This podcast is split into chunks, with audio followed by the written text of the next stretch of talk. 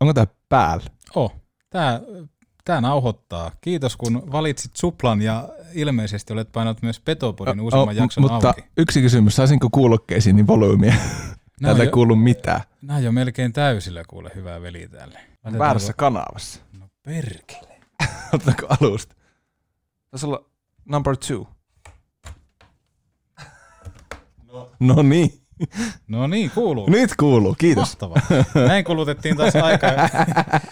Ko- koite- Koitetaan tota, vähän ehkä kirja nytten, tota, koska Ari Vallin meni kun meni Esa Pirneksen edelle Petopodin historian pitsi- pisimmällä jaksolla. Mm-hmm. Kiitos kaikille, jotka ovat sen kuunnelleet. Ja jotka eivät ole kuunnelleet, niin hopi hopi suplaan jatkamaan Petopodin kuuntelua. Oh, mutta vakavaksi on mennyt, kun on olutta pöydässä. On, mutta se oikeastaan passaa tähän tavallaan niin tämmöiseen kesäiseen podcast Näin se on, joo. Että tota, keltään pois, no fucking nobody. No fucking nobody. Tänään otetaan yhteys Niklas Beckströmiin. Kyllä, itse muistan, kun Nikke aikanaan tuli ja mietin vähän, että mikä mies on Niklas Beckström, mutta hyvin pian sitten selvisi, että kyseessähän oli lahjakas huippuveskarin aihio.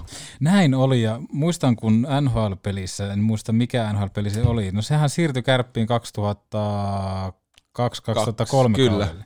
Niin. Eli oliko Niklas Beckström tässä legendaarisessa NHLn ensimmäisessä lisäosassa, missä oli Raipe Helminen kannessa? Taisi olla joo, se oli kyllä klassikko ja sitten kun totta kai itse aika neuroottinen siinä, että täytyy olla kaikki oikeat kokoonpanot mm. ja mailaerkkarit ja luistimet, pelinumerot ja kaikki, niin hämmästelin, kun oli niin huono kokonaisuus Niklas Beckströmille, joka siirtyi kärppiin, kun se piti treidata sieltä AIKsta. Mm. Se laittoi miettimään, mutta tota, Tietokilpailukysymys. Muistatko kärppien peliasuun tuossa kyseisessä lisäosassa, että mitä luki nesteen kohdalla? Hyvä kysymys. Tämä muuten taisi olla niitä pelejä, mihin alkoi tulla niitä modauksia.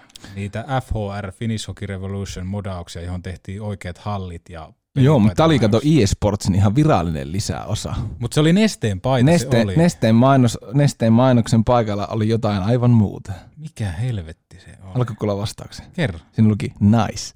Nä, oliko? Ei helvetti. Ja näin on kulutettu aikaa 2 Ai. minuuttia 33 sekuntia. Mutta koska olet nykyään lanseerannut siihen ennen tunnaria soittoon sen, että huudat, että tunnari käyntiin, niin eiköhän me laiteta Tunnari käynti! Nyt on vauhdissa sitten jälleen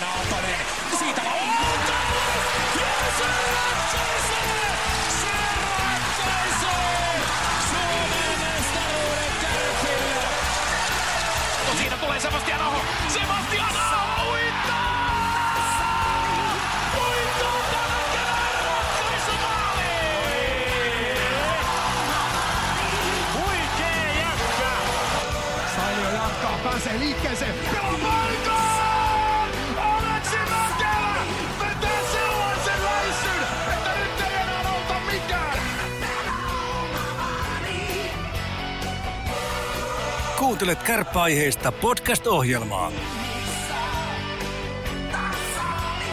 Petopodin studiossa Antti Meriläinen ja Harri Niskala.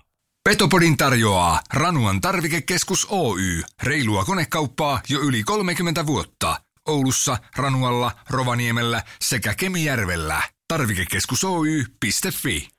Nikke on muuri kuului monesti sieltä fanikatsomon päädystä. Muistatko Harri sinä? tätä? Joo, minä olen ollut laulamassa. Joo, mä en itse ollut laulamassa, mutta monesti löin käsiä yhteen B-katsomossa. Kun tota- Haastava rytmi. Niin, haastava rytmi, mutta nyt se päivä koittaa monen Petopodin oikeastaan niin kuin kuuntelijankin toiveesta. Toki tämä hahmo on vierailut jo Petopodissa ihan live-tilassa, mutta morjesta Niklas Beckström ja tervetuloa Petopodin toistamiseen. Ei, kiitoksia. Suuri kunnia olla, olla mukana teidän kanssa tässä. Et hienoa seurata, että mitä olette hyvää duunia tehnyt. Ja hauska muistella menneitä muiden, muiden tarinoiden kautta.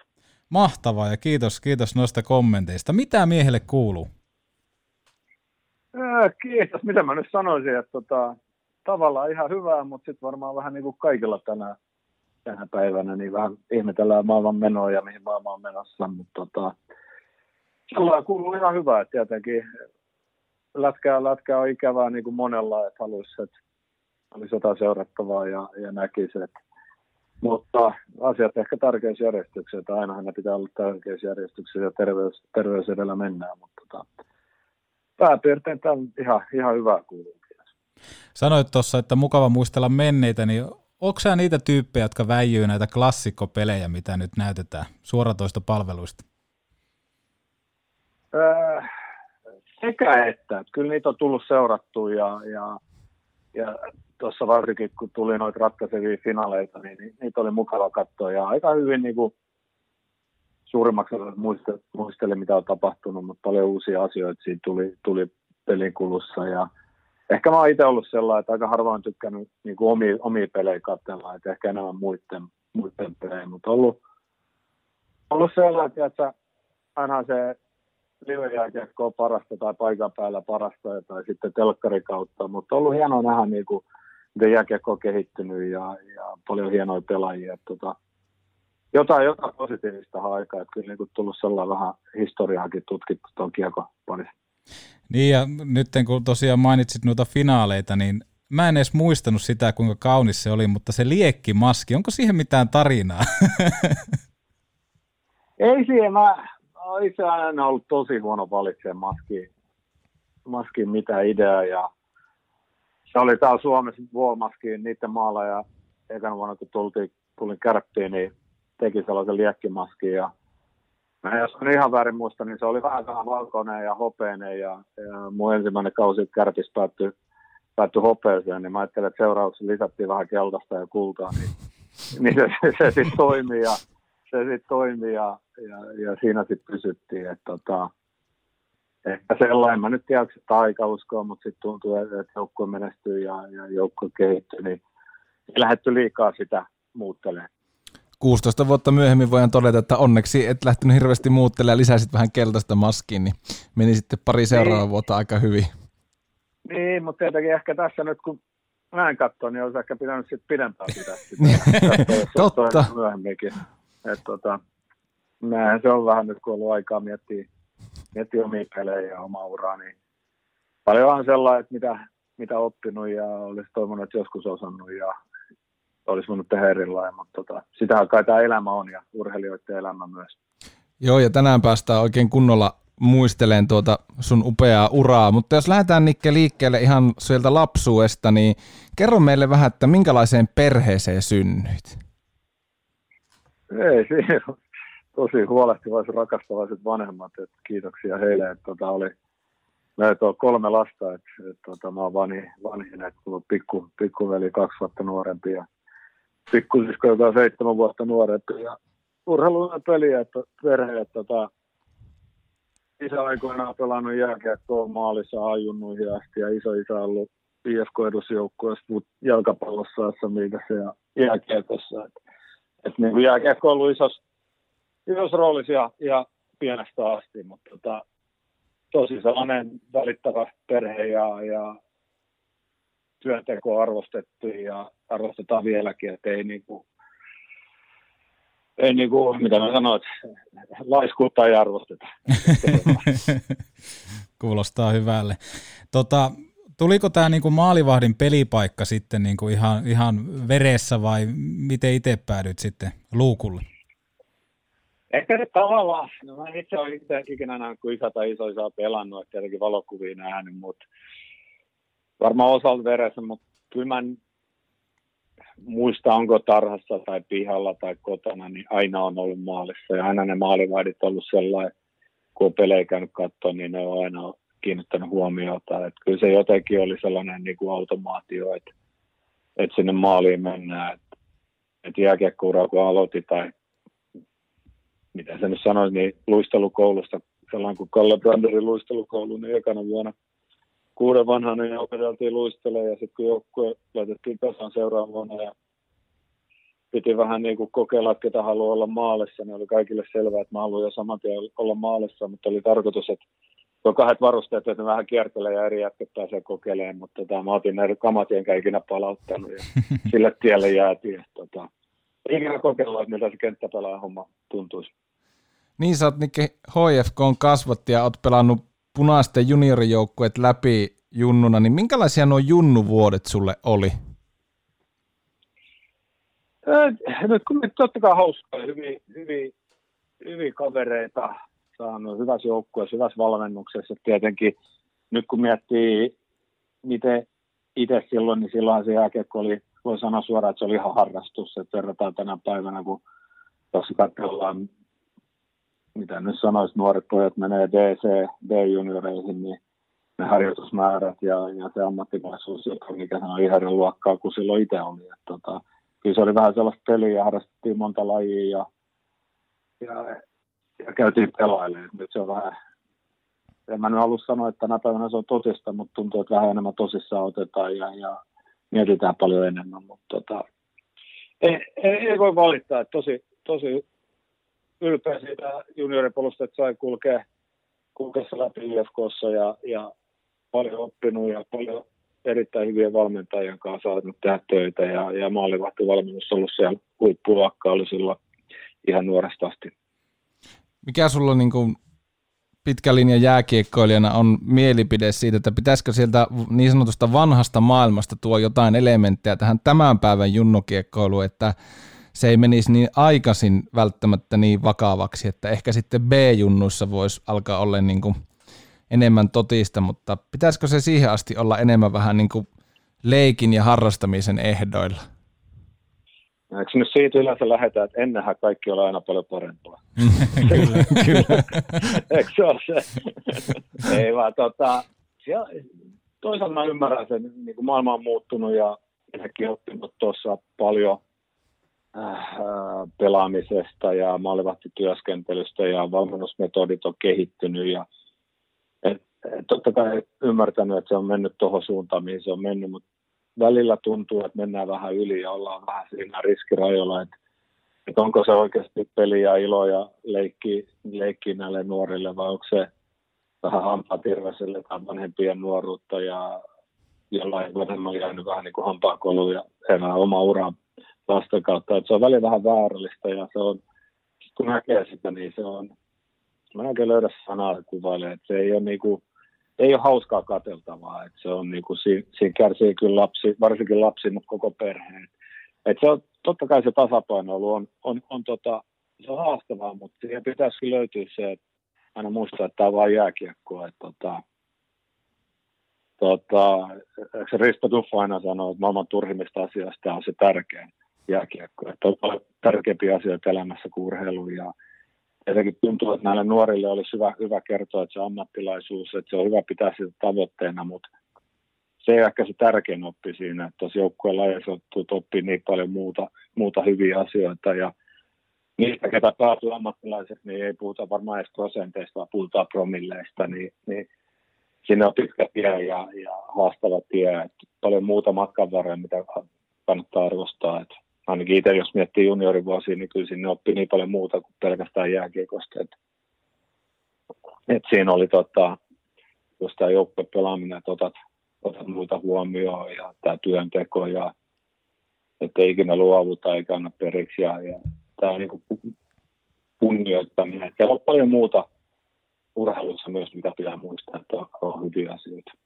Niin, aika hyvä, hyvä pointti otit esille, koska itsellä tuli kans tuossa puheenvuoroaikana mieleen se, että itse kun on kolunut tuon Haukiputa Ahmojen junioriputken, niin tavallaan ne käytöstavat, mitä joukkueen reissuilla opetti, opet, niin opittiin tavallaan niin kuin semmonenkin, että mennään johonkin ABC-ruokalaan ja jonotetaan sitä omaa vuoroa, niin se kasvatti kuitenkin tavallaan sitten siihen koulumaailmaankin, että tota, sitten kun mennään ruokalaan, niin osataan ottaa nätisti vuoroa ja osataan ottaa toiset huomioon. On, että se on just näitä, näitä pieniä asioita ehkä, mitä sit kun sä oot käynyt sen läpi, sä pidät itsestäänselvyytenä, mutta pidät jo kaksi lasta tässä, niin se nyt ihan itsestäänselvyys. taistella, taistella heidän mutta tota, mutta se on niin kuin se, urheilusta puhutaan ja jääkiekosta, niin se unohtuu aika usein. Ja kyllä meillä oli niin kuin juniorivuosina, meillä oli, meillä oli tiukat valmentajat, niin kuin oli rehellisiä rehtejä, mutta kyllä tosi vaativia ja kyllä oikeasti niin kuin asiat piti hoitaa kunnolla kaukalassa ja kaukalla ulkopuolella, että ei se niin kuin huonoa käytöstä ei päästetty tai katsottu läpi sormia, kyllä siihen puututtiin saman tien niin kuin pitääkin.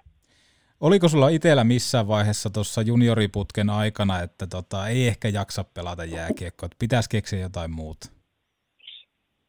Ei, ei itse asiassa, ei, ei ikinä. Et niinku, mä oon sitä miettinyt joskus, että et, ei mulla ehkä se ammattilaisuus ollut ikinä kuin ihan nuorena ollut sellainen, että siihen mä haluan, mutta kyllä mä aina halusin pelata ja olla sitä. Ja totta kai sitten, mitä vanhemmaksi tulee, nyt on niin kuin, sellainen ei ollut oikein ja, ja ei ollut, totta kai oli jonkun verran kilpailu, mutta ei ollut samanlaista kilpailu kuin tänä päivänä on, on niin ei sitä ikinä sellainen miettinyt, että, että mitä jos. Että, että kyllä se oli niin kuin ehkä enemmän se, että, että nyt itsestäänselvyytenä voi pitää, mutta kyllä se oli enemmän sitä, että, niin kuin, tämä, on, on se mun juttu ja, ja tätä mä haluan tehdä. Ja, eikä sitä niin kuin miettinyt, että mitä sitten viiden vuoden päässä. Totta kai sitten kun tuli BA juniori-ikää ja rupesi, rupesi tapahtua enemmän, niin sitten pystyi ehkä ajattelemaan vähän pidemmälle.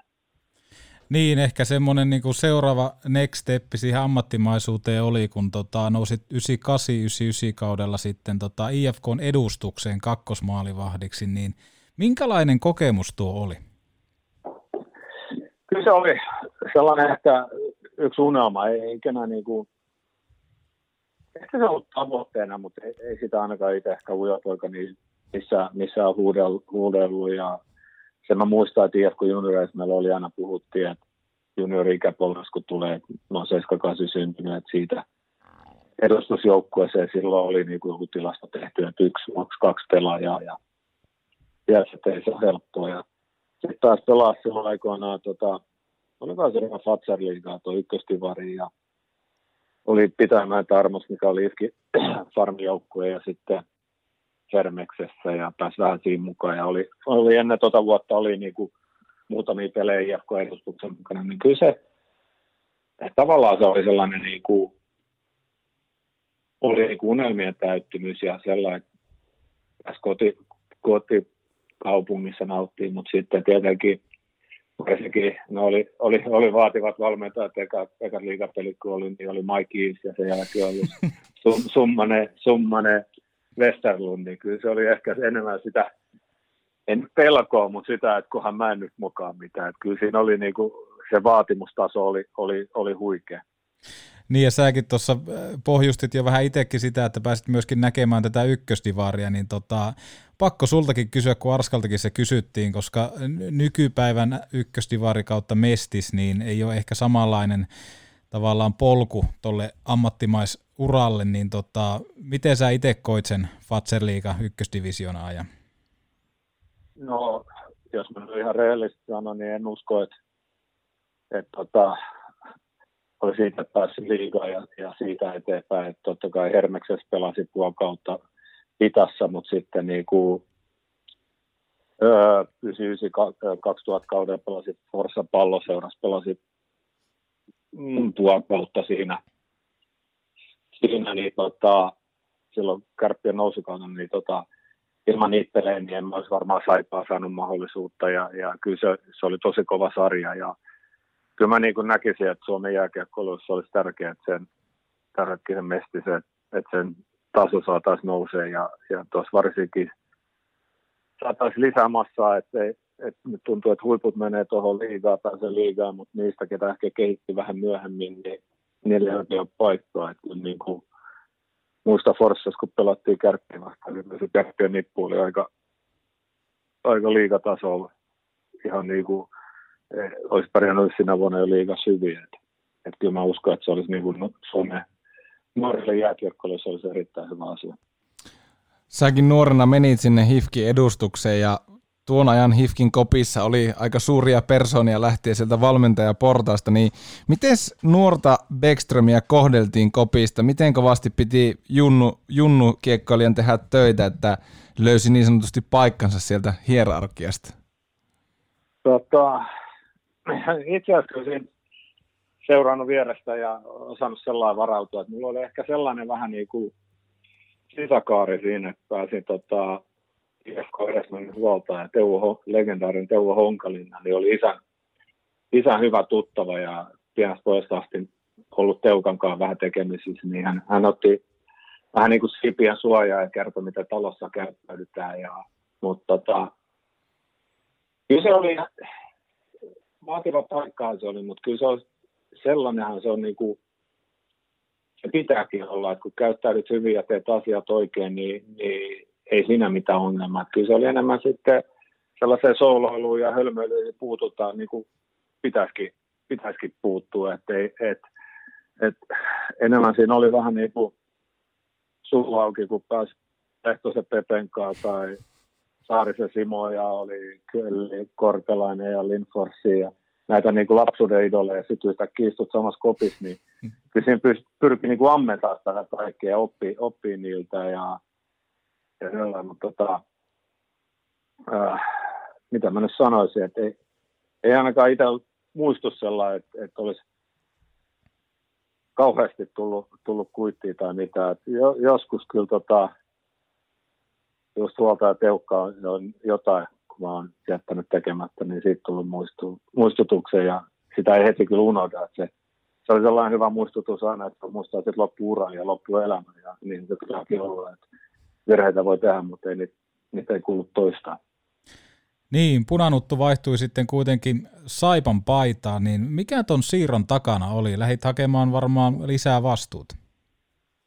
No joo, oli ja, ja tota, se mun ensimmäinen kolmannen kausi IFK 98 meni hyvin ja seuraava vuosi alkoi vähän huonosti, oli loukkaantumisia pelin jälkeen kulkenut ja pääsin siinä jouluntienoon, sitten siirryn kokonaan Forssaan lainalle ja, ja itse asiassa Forssassa kausi meni hyvin ja voitettiin itse asiassa, kärpät voitettiin Forssassa, että se on sellainen, mikä, en, en muista montakaan tappioa ei tuli siinä vuonna, mutta muista Forssa katsomaan, kun peli alkoi, niin olikohan puolet täynnä kolmannen eräs, kun jengi näki tekstit ja haetaan, niin siellä jonotettiin pihalla. Et, et se oli sellainen, sellainen sukseen se, mutta tota, kauden jälkeen oli muutamia vaihtoehtoja, sitten liikassa oli periaatteessa saipa osoittikin, niin kuin, että oli kiinnostuneita, niin kyllä mä niin kuin halusin kokeilla, kokeilla sitä ja pääsis tota, liikaa vielä yrittää ja, ja tota, Markkasen Jussi oli just siirtynyt Tapparaa sieltä ja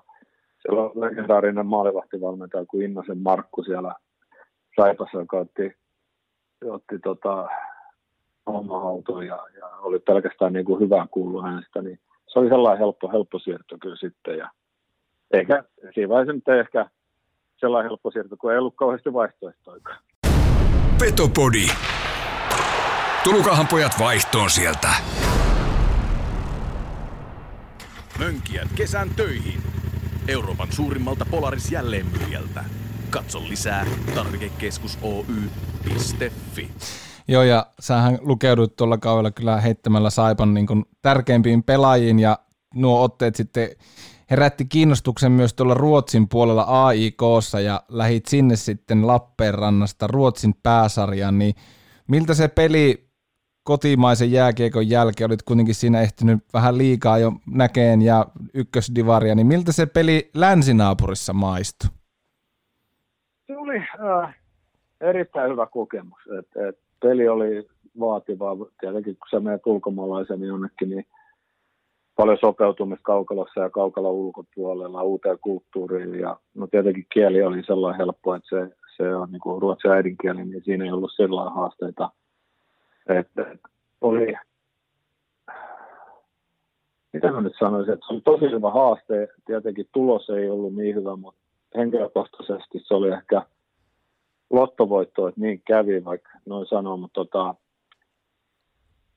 sai pelata perinteikäs seurassa aikoissa, elää hienossa kaupungissa ja, ja se mikä siellä oli niin kuin ehkä me jälkeenpäin kun miettii, niin uran kovimmat pelit henkisesti on nämä karsintapelit, kun pelasi silloin.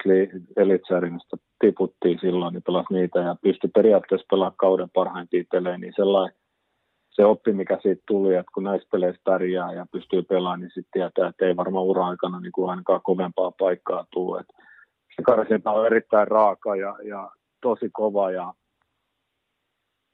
isoista asioista pelataan monen, monen henkilön työpaikoista ja tuleva, seuraa ehkä tulevaisuudesta, mutta niin kuin pelaajana, niin kun niissä pärjää, niin, niin tietää, että pärjää missä vaan. Mutta tota, se oli sellainen, henkilökohtaisesti se oli hyvä vuosi. Tietenkin joukkue tulos ei ollut hyvä ja se, se, se on se aina se tärkein, niin siinä ei paljon voi ilota. Mutta miksi mä sanoin, että se oli lottovoitto, niin mulla oli kahden vuoden sopimus aikoihin ja siihen sitten kun tiputtiin, niin se, se purettiin ja, ja sitten oli mahdollisuus siirtyä kärppiin. Et tota, sellainen se itselle oli, oli no, luottovoitto. Miten sä tota, itse nuo karsintapelit, minä ja Harrihan tota, ollaan oikein urheiluromantikkoja ja halutaan sarja auki ja näin poispäin Suomessakin, niin tota, kun me ollaan itse eletty sitä kärppien liikanousuaikaa jouduttu pettymään, kunnes sitten se voitto on sieltä tullutkin, niin muistatko sä jotain semmoista, kuinka sekaisin kaupunki oli tai jotain, että kun musta tuntuu ainakin, että noissa karsintaotteluissa niin mökit on täynnä ja kaikki haluaa vaan nähdä sen peli. Joo, no tietenkin, tietenkin Tukholma ja jääkiekko, niin se ei ole ihan se, se suuri, että se jalkapallo. Että se niin kuin, Tukholma sitä nähnyt, nähnyt, mutta sitten kun kierrettiin pienemmillä paikkakunnilla ja Timro on noussut silloin meidän tilalle ja, ja kun näkin näitä, niin kyllä se, kyllä se on ihan huikea ja siellä oli seuraamille ei ollut resursseja nousta, mutta ne pelasivat sitä karsintasarjaa ja pelattiin heitä vastaan, niin kyllä, kyllä se tunnelma on ihan huikea ja itsekin tuossa ehkä vähän joutunut sellainen ajattelemaan uudestaan, että, että vähän samalle kannalle kuin te, että pitkään mä olin sitä mieltä, että kyllä niin kuin seurojen ja näiden, näiden takia, että niin kuin työpaikkojen turvallisuuden takia olisi hyvä, että ei olisi karsintoa, mutta kyllä mä nyt sitten niin kuin pelaajana, ne kasvattaa pelaajaa todella paljon ja, ja sit saat pelata jonkun puolesta ja, ja mun mielestä ehkä itsekin ajattelee tällä hetkellä sitä, että kasvattaa seuraajakin, että jos sä meet, joudut karsintaan, niin jotain on tehty väärin ja siitä pitää parantaa, ettei käy niin, että nyt tuossa riski, kun on suljettu sarja, että samat joukkueet tosiaan playoffsin ulkopuolella 5, 6, 7 vuotta eikä mitään kehitystä tapahdu, mutta jos, jos on riski, niin se joudut kehittyä ja jotenkin tämä, mitä Vaasa Sportin fanit teki tuossa silloin, kun vielä pelattiin Kanssa se iso kannanotto, että pitäisi sarjat tavata, että jonkun puolesta, mitä saa pelata, niin kyllä sekin avasi silmät, että kyllä se paneeli olisi iso asia, mutta tota, tällä hetkellä asiat on näin, ehkä ne tulevaisuudessa on joskus erilainen. Niin, pakko ottaa tuohon vielä kiinni, koska tuo herkullinen aihe keskustella, niin tavallaan nyt kun korona tuli ja paljon keskustellaan siitä, että pystyykö liikakautta ylipäätään jatkossa pelaamaan tyhjille katsomoille, että kuinka kauan se kannattaa, niin tota, tässä tavallaan alkaa räpsähtää ehkä se ansa omaan nilkkaan, että kun on pidetty sarjoja kiinni ja lähtökohtaisesti lähdettiin tekemäänkin sitä, että sarjat tai joukkueet saisi niinku talouden kuntoon, mutta ei ne kauaa kestä tuossa, kun tota, tyhjille katsomoille pelattaisiin. Joo, ei, kyllä tämä on niin kuin sellainen, se on ikävä, ikävä tilanne ja, ja toivotaan, että tässä syksyllä päästään normaalitilanteeseen ja, ja se helpottaisi varmaan liigajoukkuetta, mutta tota, ehkä tässä jotain hyvää, että siellä on moni joutunut vähän tarkistaa tekemisiin ja oppii ja yleensä kaikissa näissä asioissa on vähän sellainen oppi ja itselläkin oli tämä ehkä vähän väärä tapa verrata, mutta peliluokan ura aikana, kun tuli voittaa hyvä peli, niin oli helppo mennä eteenpäin ja ei miettinyt omaa suoritusta, mutta silloin kun tuli huono tai tappiopeli, niin, niin sitten yleensä pysähtyi ja hän mietti, että mitä asioita tehty, että olisiko voinut tehdä jotain paremmin ja niistä tuli se suuri oppi. Nyt on vähän niin kuin seuroilla ja monen muullakin on nyt se tilanne, että nyt on joutunut vähän pysähtyä ja miettiä, että mitä ollaankin menneisyydessä tehty, että mitä voitaisiin tehdä parempi, että, että tämän tilanteeseen ei enää päädyttäisi. Tietenkin näihin ulkopuolisiin asioihin ei, ei pysty sellainen vaikuttaa, mutta aika moneen asiaan pystyy kumminkin. Hyvä ja tärkeä puheenvuoro myös nykytilanteesta ja lämmittää aina, kun vieras on liikakarsintojen puolesta, niin kyllä se aina sydänalaa lämmittää. sillä, sillä. No se, niin, että jos miettii niin kuin sitä draamaa, mitä Oulussa, mm. mä en usko niin kuin sitä aikoinaan, kun ei, piti nousta, ei noustu, sitten tulikin se loppu, niin oppinut varmaan niin kuin ihan erillä arvostaa tuota paikkaa, eikä pidä sitä itsestäänselvyytenä ja, ja veikkaan, että siitä se oppi on tullut ja ei haluta ikinä enää palata siihen menneeseen ja, ja sehän vie sitten eteenpäin. Kyllä, niin, niin sano fane, vaan. Fanele, ja miten se on fanele ollut sitten. että se, se, siinä on aika, aika isoista asioista pelattu, niin veikkaan, että on ollut tunnelma katosta tietenkin noissa videoissa nähnyt, mutta ne, ketä on ollut paikan päällä, tietää paremmin. Joo, ja Kärpäthän oli nuoria aloitteleva uusi tulokas liigassa, kun säkin sitten aikanaan siirryit Kärppiin. Muistaaksä vielä, miten nuo neuvottelut Kärppien kanssa alkoi? Soittiko Junno, että hei tarvittaisiin hei maalivahtia hei?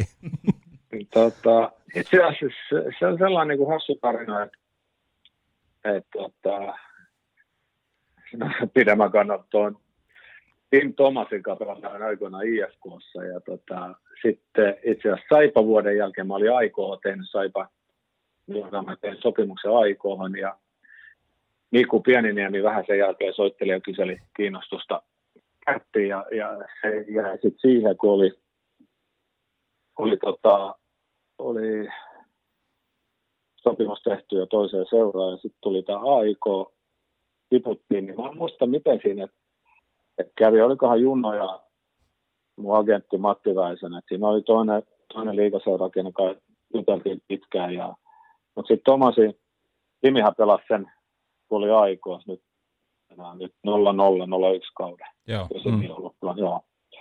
Ja sitten häneltä kysyi, ja hän, hän viihtyi hyvin, hyvin siellä. Ja ei, kun se oli niin, että me, me nähtiin Luulais, pelattiin olympiatauon harjoitusturnaus Luulais kärppiin vastaan, ja siellä me juttelin pitkään tuon Timin kanssa, ja hän viihtyi. Ja sitten Timi lähti sieltä NHL ja Tomasi Kärpistä, ja jostain se sitten tuli yhteydenotto Kärppiin, ja saman tien tuntui, että, että niin kuin nämä palaset loksahti. Ja, ja se tuntui sellainen helpolta, kun Tomasi oli ollut aikoissa, mä menin sen jälkeen aikoon. Se tuli kärppiin, mä menin, menin sen jälkeen kärppiin. Ja sitten mä ajattelin, kun Tomasi lähti NHL, että toivottavasti mä joku päivä lähden sinne.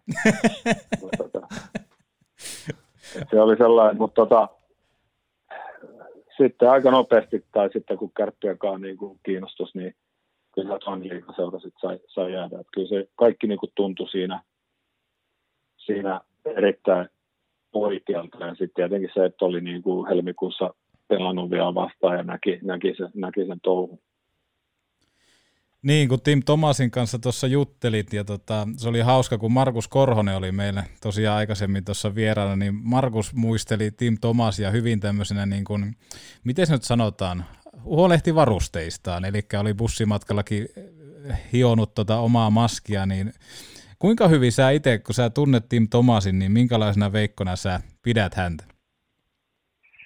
Äh, sellainen hauskana, huolettomana. Tota, aina sellainen, kun jos, nyt kun miettii Tomasi, niin tulee se hänen hymy, hymy naamalle. Ja tietenkin kun hän menee kaukaloon, niin aina oli hauskaa. Hän oikeasti rakasti sitä pelaamista. Ja, ja IFKs oli, oltiin silloin joukkuetovereet, niin yhtäkkiä yhteen peliin. Hän ennen peliä hän kysyi, että halutaan kokeilla mun räpylää. Ja se tuntui hänen käteen hyvän, niin hän pelasi sen räpylää. Ja toisen erässä teki joku räpylätorjunnan ja tuli erätavoin kertona. Niin kuin, että en, ei oikein sitä ymmärrä, mitä hän pystyy tekemään, vaihtaa noin vaan niin kuin toisen, toisen maalivadin varusteisiin, että ikävä aina kesti kauan to, totutella eri, eri varusteisiin, mutta siinä Karvo on kyllä oikeassa, että kyllä niin kuin, en ole ikinä nähnyt toista maalivahtia, ketä on niin kova omia varusteiden kanssa kuin Timi.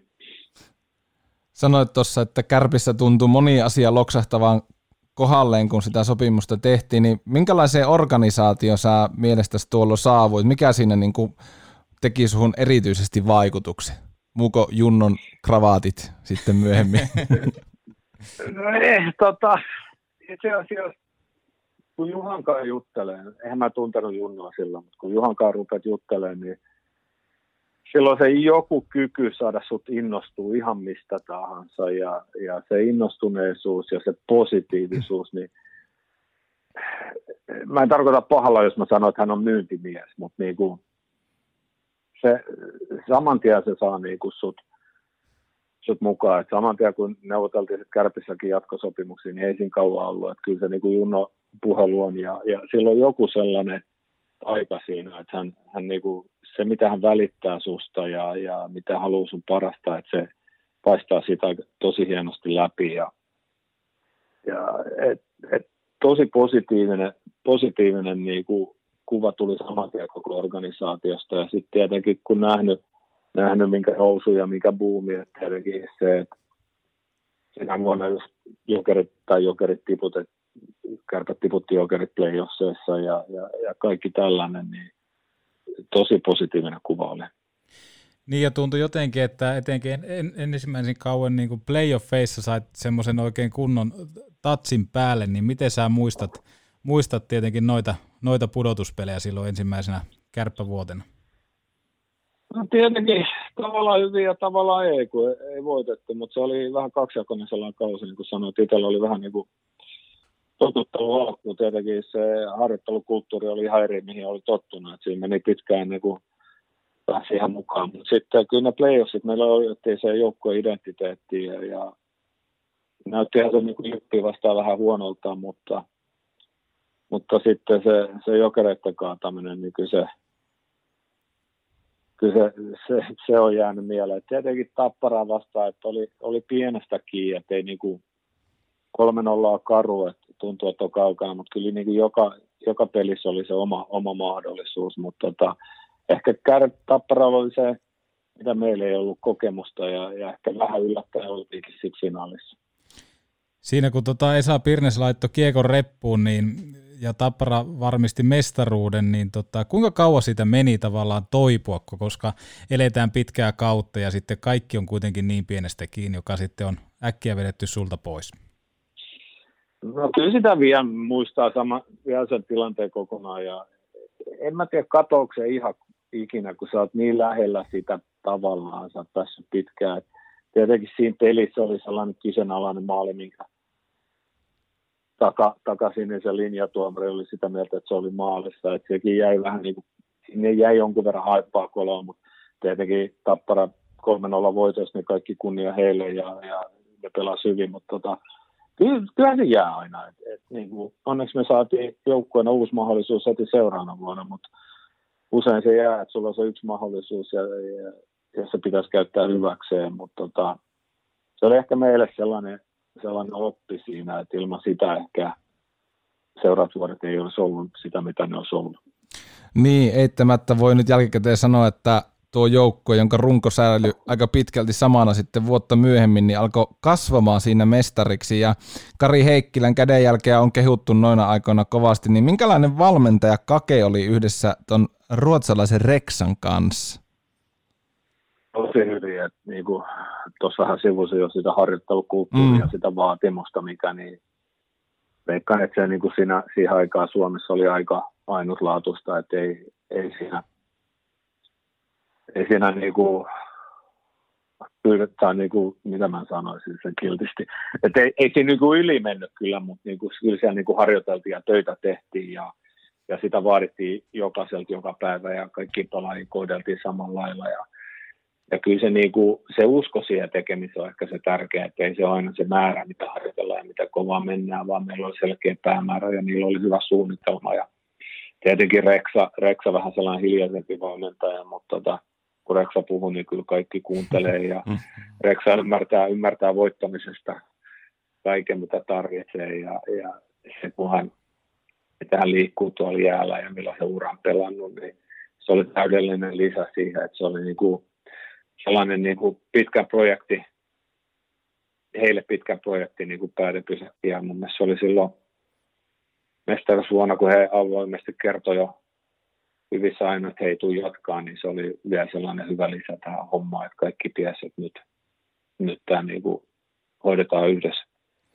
Niin, silloin tota, Pekka Rinteen kanssa muodostitte ihan herkullisen tandemin ja siihen tietenkin Ari Hilli vielä pippurina, pippurina soppaan, niin minkälainen tuo teidän trio oli?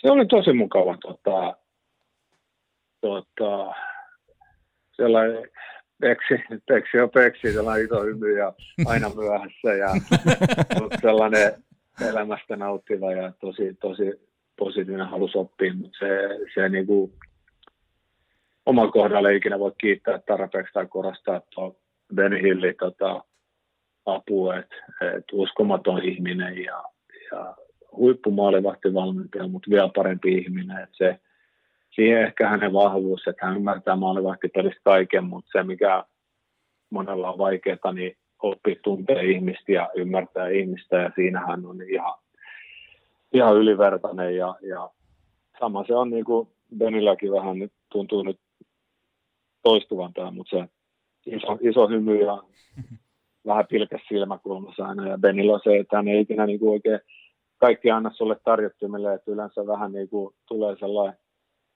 kysymyksenä tai haasteena, että me ollaan joutunut vähän itse miettimään, mutta tota, kyllä toi Benen kädenjälki on aika jäätävä, että niin kuin siinä kärkät on ollut erittäin onnellisessa asemassa, että, että ne on saanut tuollaisen maalivahtivalmentajan.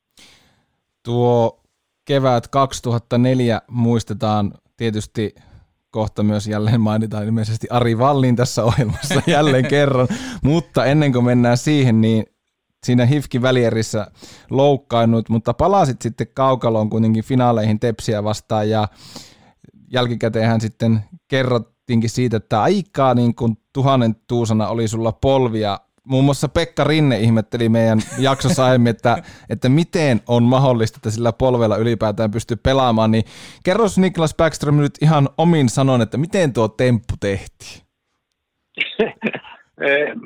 no siinä oli, en muista vielä äh, melkein kuin eilisen, että se oli jokunen vuosi vierähtänyt, mutta oli se Sweden Hockey Games ja Timo se Jarkko kaatui siinä mahdottomasti vastustaja muistaa liukumaa päin. Ja yleensä siinä ei käy mitään, että tolpat siirtyy helposti pois. Ja mä ajattelin, että hänet vastaan ja nyt tolppa ei siirtynyt ja polvi taipui yli ja heti eka fiilis oli siinä, no joo, että mikä tässä kävi, yritin jatkaa, mutta ei mitään ja ei pystynyt ja lääkäri katsoi ja epäili, että sivuside, että, että varmaan se kuusi viikkoa, mä että okei.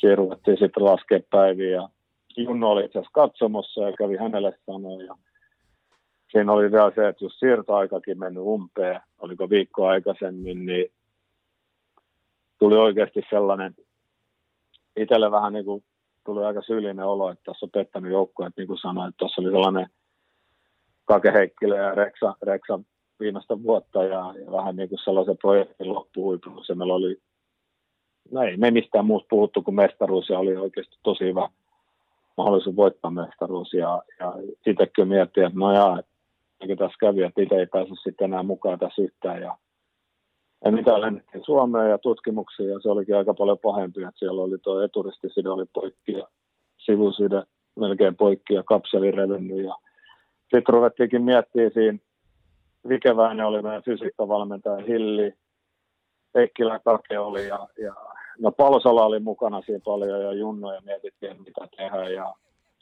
Pakovaran Martti oli lääkärä siinä, hän katsoi ja sitten mietittiin, että hankitaan polvitukia ja kokeillaan, että, että parannellaan noita vaivat, mitä pystytään. Ja että playoffseihin oli silloin, oliko se just se 6-7 viikkoa, että oli, oli noin sääliplayerit silloin eka vuotta, että se vähän toi lisäaikaa siihen. Ja saatiin sitten sivuside ja, ja kapseli hyvällä hoidolle tuolla tota, siellä oli fysioterapeutit, oli Esku ja nämä teki hyvää hommaa ja auttoi, että siellä päivittäin tehtiin töitä ja sitten playoffseihin päästiin polvituella. Että se oli vähän sellainen monikoa pelaaja. Ei, ei meidän joukkueessakaan tiennyt, kun tota, Pallosola, Viuhkola, Kukkonen tai sellainen, ketä tiesi, että mitä oikeasti ollut, oli tuossa polvessa. Ja, et, et mun polvituki oli periaatteessa 24 tuntia vuorokaudessa. Se ei kauhean hyvälle haissu sitä enää, kun sitä pelataan en, eka peli ja sitten se jalkaa ja hyppäät koneeseen, mutta se nyt oli,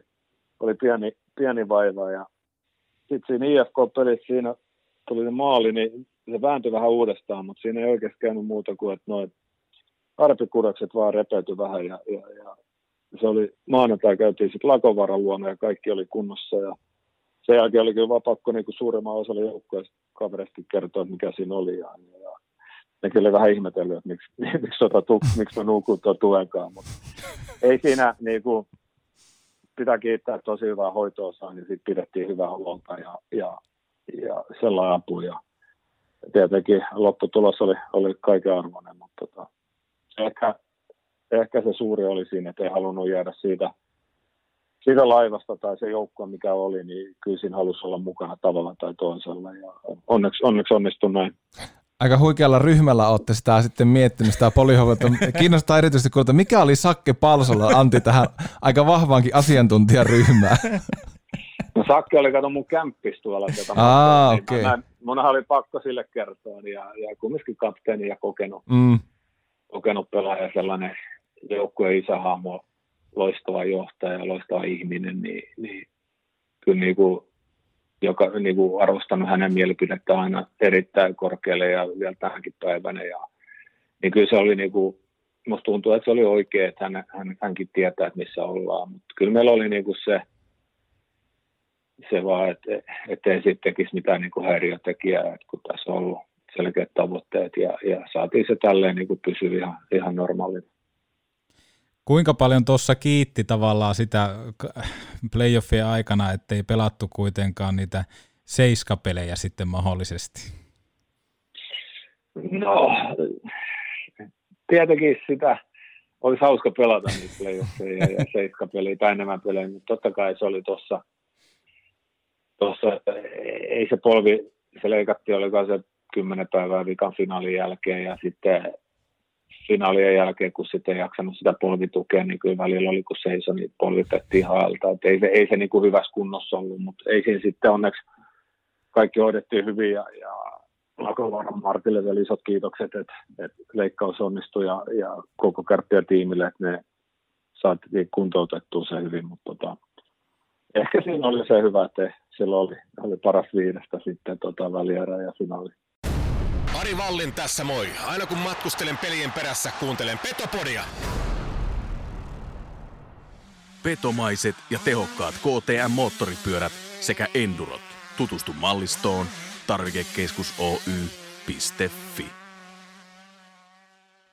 Niin, en tiedä oliko näillä hyvillä hoidoilla sitten tekemistä vai heikensikö se yhtä torjuntatyöskentelyä, koska otit kauden aikana kaikki kiinni paitsi mestaruusmaalin ratkaisseen Ari Valliini, joka maalin jälkeen luisteli sua karkuun. Niin tota, jos palataan tuohon ratkaisuhetkeen, niin mitä muuta pyöri mielessä kuin ravintola Foxia?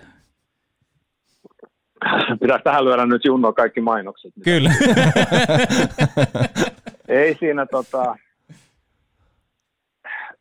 se oli niin kuin jännä se finaalisarja, että me, se eka, eka peli Turussa noustiin mahulta ja ylivoima-ansiosta ja voittoon. Ne meidän Nurmissa Kaitsukaan puhuttu sen jälkeen, niin hän olisi pitänyt saada rankkarin siihen lopussa, mutta ei, ei saanutkaan. Ja, ja tota, et se oli sellainen tasainen sarja, vaikka johdettiin 2-0, sitten se kolmas peli siellä Turussa, niin se nyt meni ihan, ihan vihkoon meiltä. Ja, ja tota, mutta en mä tiedä, se oli, se oli tosi tasainen nyt, kun katsoo uudestaan sitä peliä ja, ja et ne, meidän puolustuspelaaminen oli, oli tota, loistavaa. Et, oliko 10 sekuntia ennen kolmannen erän loppuun, niin Kivihari, onneksi syötettiin Kiviharille takatolpille, niin se, se ei osunut kiekkoa. Et siellä on joku taitavampi pelaaja, olisi voinut tehdä maalikin, mutta tota, Stonelle vaan terveisiä. tota, ei se, sitten se Arska, Arskan maali, niin se on vaikea sitä tunnelmaa niin kuvata. Että aika sama se on kuin yleisöllä. Että, että siihen mä laitoin kädet pystyyn ja luistelin muutaman metrin vastaan ja oli valmis ottaa haskan syliin. Mutta tota, niin, niin, se on kuin aina, niin siinä paino vai vaudio mun. Teräväjalkainen nuori ollut vielä silloin Arskakin. Joo, tänä päivänä se ei olisi mahtunut ohi, se helposti kiinni sen kiinni. Kyllä. Tota, niin Ari Valli muisteli tuossa viime jaksossa, että teillä ei sitten, tota, kun oli Foxiat ja Levit tehty, niin aika nopeasti sitten uusi valmentaja Kari Jalonen otti homma haltuun ja joukkue kokoontui aika pian. Ilmeisesti pari viikkoa sitten oli huilia ollut sitten juhlien jälkeen ja ei muuta kuin kempeleeseen reenaamaan. Ja Kojo tuli tosiaan valmentajaksi, niin näkikö siitä jo silloin, että hänestä tulee niin ihan johtava valmentaja Suomen maaperällä?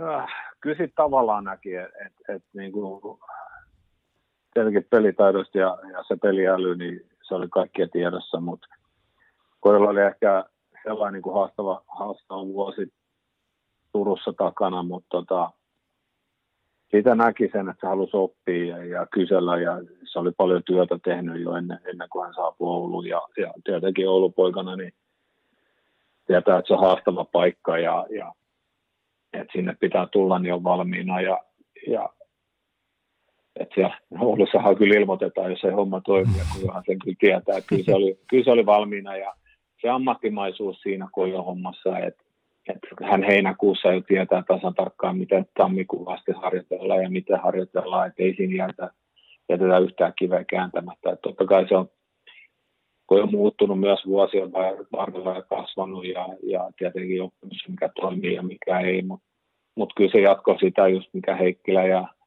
Ruotsalainen oli tuonut ja no Hilli, Hilli on koko ajan ollut se, mutta se vaatimustaso, niin sehän niin kuin jatkuu siitä, siitä ja siitä ei niin kuin, siitä rakennettu varmaan se, se kulttuuri, mikä kärpiskin on tänä päivänä, se vaatimustaso ja työnteko ja, ja, ja kun jo sitä jatko, mutta kyllä niin kuin, no itsellä oli erilainen kesä, kun mulla kuntoutin polveen, mutta kyllä niin kuin oli sellainen myös positiivisesti jätkille, että oli, oli paljon uuttakin tuli. Että se oli ehkä se ajoituskin oli hyvä sellainen, että, se edellinen projekti Heikkilä ja ruotsalaisen kanssa saatiin loistava päätös ja, ja siellä moni pelaaja tehnyt monta kesää samoja asioita. Nyt tuli Kojo ja Hakkarainen ja Haapakoski siihen, niin tuli, tuli paljon uusia asioita ja, ja se pitää aina mielen virkeänä.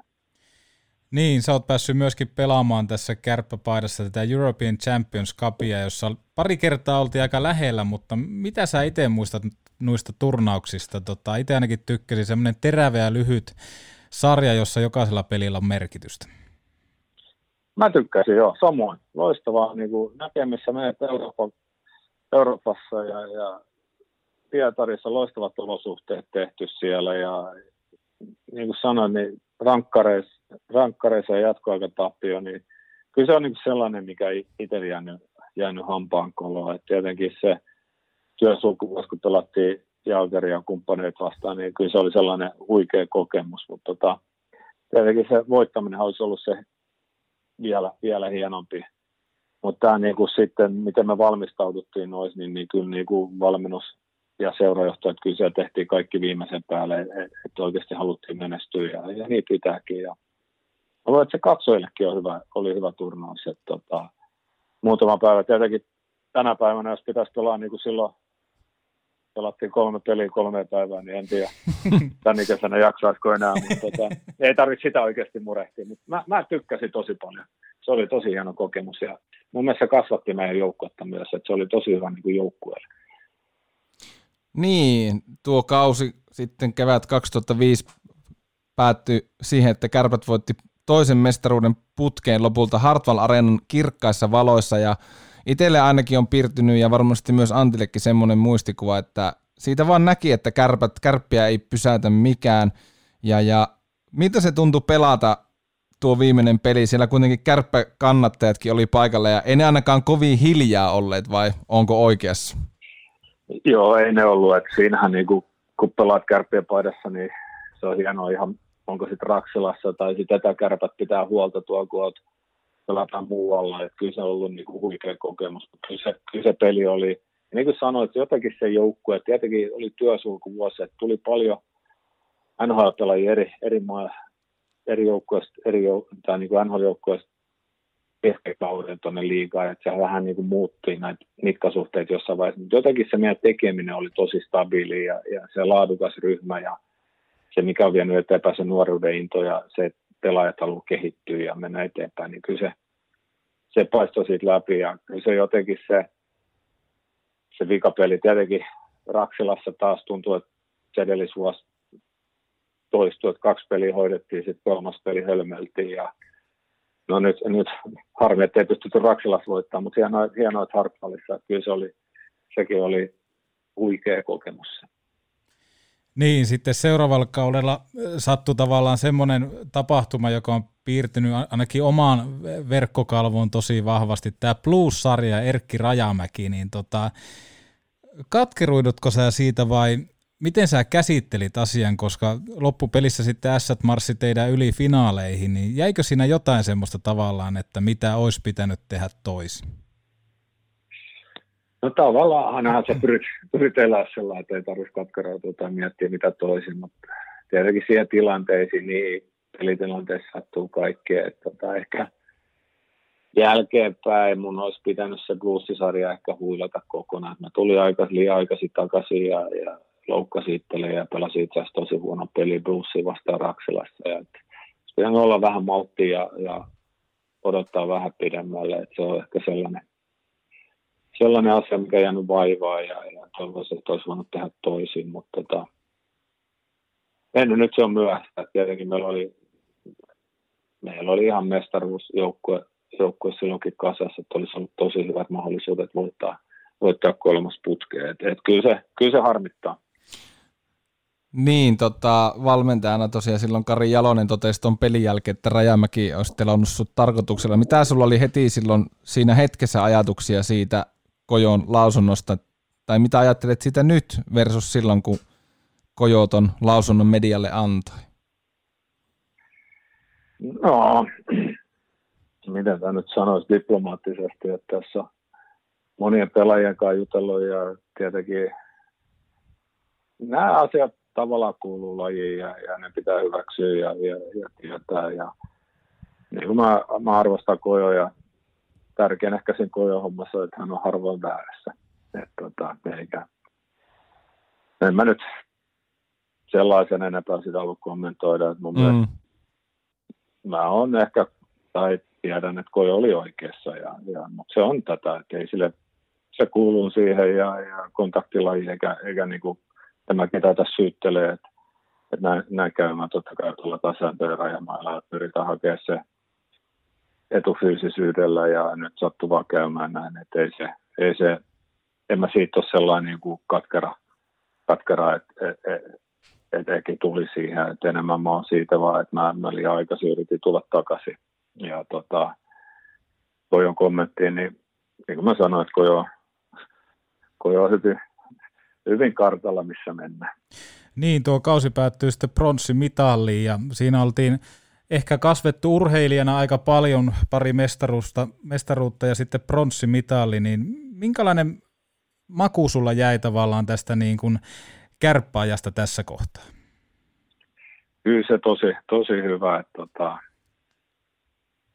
tosi hienot neljä vuotta ollut ja, ja tietenkin se urheilullinen puoli, että pystyy itse kehittyä ja ottaa askelina eteenpäin, saa menestystä, mutta se ehkä se tärkein, mikä siinä on ollut, mikä on vielä tänä päivänäkin, että nämä ystävät ja, ja joukkuetoverit, kenen kanssa olla huoltoa, valmennuslääkärit, Junno ja Hanna Kaisa, kaikki nämä toimistoihmiset, niin kuin se, et, et, niin kuin saanut olla samassa seurassa organisaatiossa sen kanssa. Että kyllä se on niin kuin se tärkein. Että totta kai on hienoa tulla Raksalaan ja joka kerta katsoa sinne ylös katsoa, että pitää huolehtia, että sitä kukaan ei ole vienyt sitä viiriä sieltä pois tai niitä viirejä, että ne on vielä siellä, mutta tota, et, et saanut näitä ihmisiä, että et saanut, saanut pelata, jos miettii ihan niin kuin otat Suomen jääkiekon niin mittapuus, Jari Vilkkola ehkä yksi aliarvostetummista pelaajista, mitä ikinä Suomessa on ollut, että menee niin kuin top 3 senttereihin, kenen kanssa on pelannut,